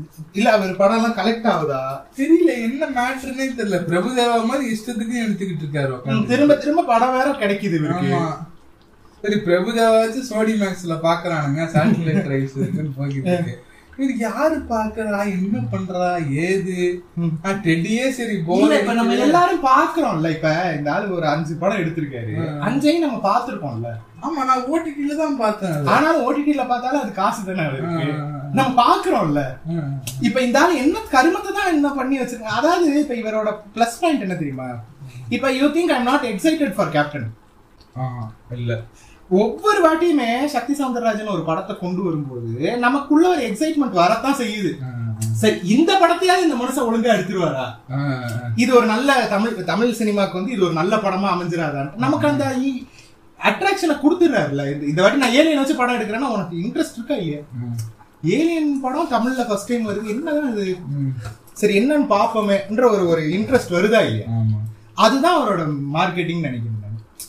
நம்ம படத்தை உள்ள வந்துட்டா போதும், எப்படி இருந்தாலும் 3 நாள் தான் படம் ஓடுது எல்லா படமும். உள்ள வந்துட்டானுங்கன்னா போதும், அந்த அந்த ஃபர்ஸ்ட் டே அவனோட இன்ட்ரெஸ்ட் கிரியேட் பண்ணி இந்த படத்தை விட்டுட்டோமேப்பா. எது சக்தி சுந்தரராஜன் வந்து எது டார்சானே, அது அவர் படமா? ஆமா, அது ஏஎல் விஜய் படம். ஏஎல் விஜய், ஆமா, அவரும் விட்டு வைக்கலையா? ஏஎல் விஜயும் அந்த மாதிரி பண்ணுவார், சூப்பரா பண்ணுவாப்ல. மதராசப்பட்டினம், டைட்டானிக், தெய்வ திருமகள், ஐஎம் சாம். ஆனா அவர் என்ன பண்ணுவாருன்னா அந்த படத்தை எடுத்துருவாரு. அவர் வந்து கமல் மாதிரி பண்ணுவாரு. நான் கமலோட கம்பேர் பண்றேன்னு நினைக்காது, அந்த ஃபார்மேட் நான் சொல்றேன். அதை எடுத்துட்டு கரெக்டா லோக்கலைஸ் பண்ணுவாரு. அந்த கதையை அப்படியெல்லாம் எடுக்க மாட்டாரு, வித்தியாசமா எடுத்துருவாரு. அந்த அந்த ஒரு ஒரு கான்செப்டை மட்டும்தான் எடுப்பாரு. ஒரு ஒரு மனநலம் குன்றிய ஒரு அப்பா, அதை மட்டும்தான் எடுத்துட்டு அதை ஃபுல்லா இங்க இருக்கேற்ற மாதிரி பண்ணுவாரு. ஒரு 2 பேர் லவ் பண்றாங்க, வேற வேற கிளாஸ்ல இருந்து லவ் பண்றாங்க, வேற வேற நாட்டுக்காரங்க லவ் பண்றாங்க, அது வந்து பிரிட்டிஷ் பீரியட்ல நடக்குது, அவ்வளவுதான் அவ்வளவுதான் எடுப்பாரு. ஆனா ரொம்ப ஓவரா யோசிச்சுங்க, அவ்வளவுலாம் எக்ஸ்ப்ளோர் பண்றதுக்கு பெருசா ஒன்றும் பிளாட்ஸ் இல்லை. ஆமா, ஓகேவா? என்ன அதுல உன் நீச்ச என்ன கொண்டு வர, அவ்வளவுதான் மேட்ரு. அது போனது உங்களுக்கு சம்பேத்தனமா இருக்கு, அவ்வளவுதான் நான் சொல்லுவேன். நம்மளோட அந்த டைம் டிராவல் கதையை சொல்ல முடியாது. ஆமா, சரியா? சக்தி சௌந்தரராஜன் எடுத்துருவாப்ல, நல்லா இருக்கு ஸ்கிரிப்ட் அப்படின்னு. நாங்க டைம் டிராவல் ஸ்கிரிப்ட் ஒன்னு எழுதியிருக்கோம். ஆமா, ஆனா அதுல வந்து நாங்க நிறைய வேற மாதிரியான விஷயங்கள் ஆட் பண்ணிருக்கோம். பேசிக் வந்து டைம் டிராவல் தான், புரியுதா? என்னதான் முக்கினால பேசிக் டைம் டிராவல் தான். அதுல நம்ம என்ன கொண்டு வரோம், நம்ம என்ன டிஃபரெண்டா காட்டுறோம், அதான் அங்க மேட்டர். சரி, ரொம்ப ரொம்ப நம்மளே சரியா? நான் தான் பெரிய பத்தி, அடுத்த மணிரத்னம் நான் தான், அடுத்த சக்தி சௌந்தரராஜன் தான். ஆஹா, சி டாடாய்ஸ் கருமம்ன்ற மாதிரி எல்லாம் பேசிக்கிட்டு இல்ல இல்ல அப்படி சொல்லு. இப்போ இன்டர்நெட்னாலே எடுத்துக்கோங்க, என்ன பிளாட் வந்து டைம் டிராவல் பண்றாங்க, புரியுதா? என்ன லிட்டரலா அது இது பேக் டு தி ஃபியூச்சர் தான். சரியா? அங்க ஒரு பிளாட்ட இது மாத்துறாங்க, டைம் டிராவல் பண்ணி, அதனால இங்க கான்ஃபிளிக்ட் ஆகுது, வேர்ல்டு மாறுது. அதுதான் கான்செப்ட், மெயின் பர்ஃபெக்டான லோக்கலைசேஷன் அந்த படத்துல. என்ன தெரியுமா, இப்ப வெளிநாட்டுல இருக்கிறவன் டைம் டிராவல்னா அவனோட ஐடியாலஜி ஃபுல்லா வேற மாதிரி இருக்கும். சரியா? நம்ம வந்து ஒரு தேர்ட் வேர்ல்டு கண்ட்ரி. சரியா? நம்ம கிட்ட டைம் டிராவல் கிடைச்சதுன்னா நம்ம ஃபர்ஸ்ட் என்ன நினைப்போம்? சரியா? நம்ம முன்னாடி போயிட்டு தங்கம் வாங்கிட்டு வந்துடலாம். சரியா? நம்ம 100 ரூபா வந்து அங்க வந்து வேல்யூ கூட இருக்கும்ல, நம்ம போயிட்டு தங்கம். இந்த பேசிக் நம்ம ஊர் மென்டாலிட்டி இருக்குல்ல, அது அந்த படத்துக்குள்ள கொண்டு வந்தாருல, அந்த டைம் டிராவலுக்குள்ள. அதுதான் வந்து கரெக்டான லோக்கலைசேஷன். அதனால நான் அயலானுக்கே நான் வெயிட் பண்ணிக்கிட்டு இருக்கேன். அயலான் நானும் பயங்கரமா எக்ஸ்பெக்ட் எப்படி இது பண்றாரு, எப்படி பண்ண போறாரு. பாவம், என்ன ஆச்சுன்னு தெரியல. நல்ல அது அந்த படம் வந்து பட்ஜெட் ரொம்ப அதிகமாகிட்டே போறதுனால கொஞ்சம் அப்படி ஸ்லோ ஆகுது படம்.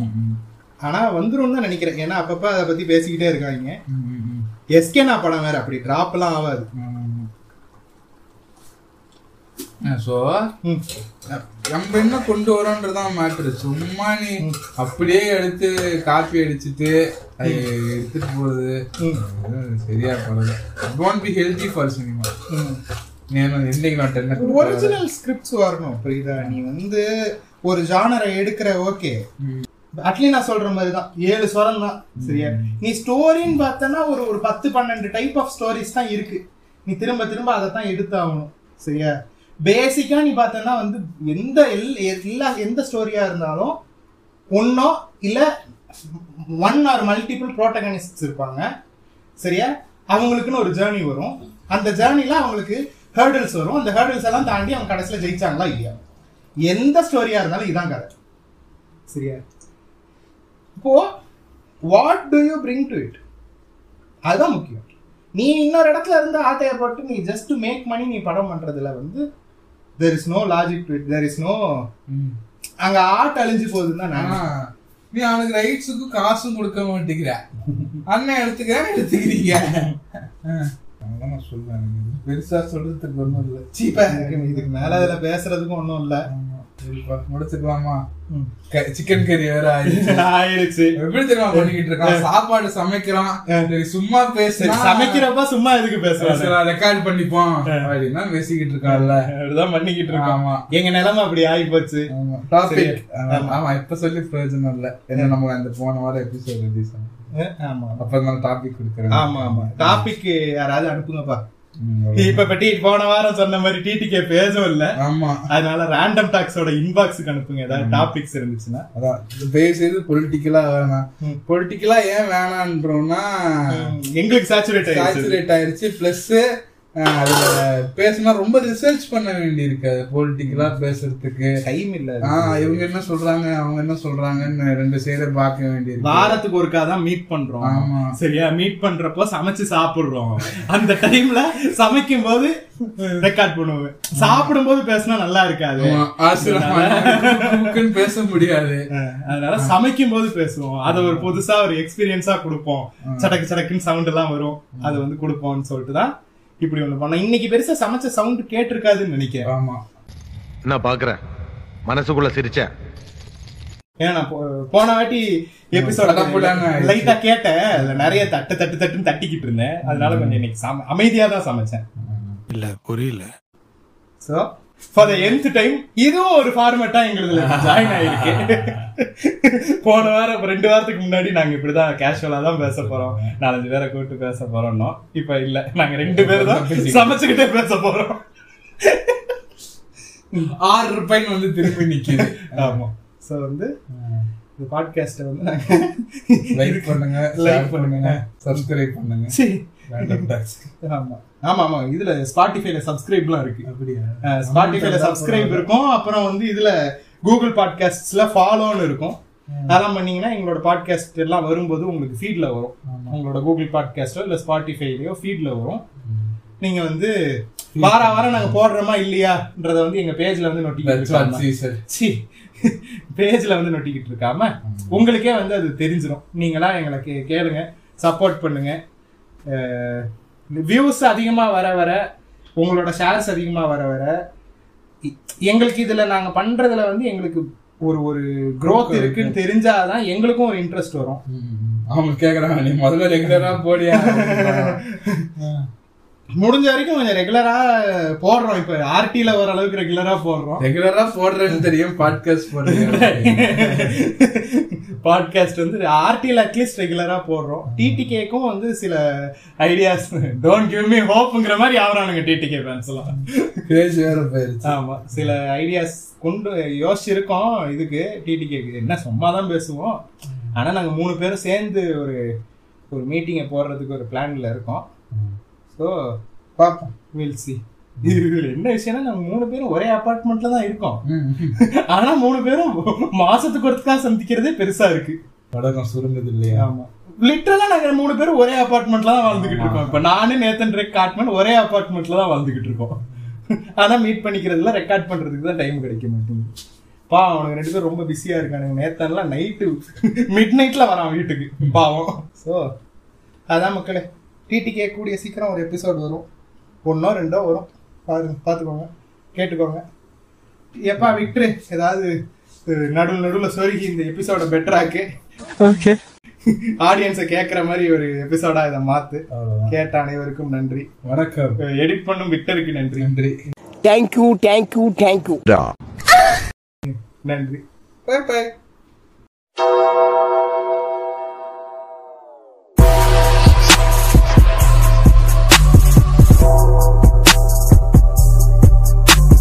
நீங்கள் கேட்டுக்கொண்டிருந்தது உங்கள் ரேண்டம் டாக் பாட்காஸ்ட்.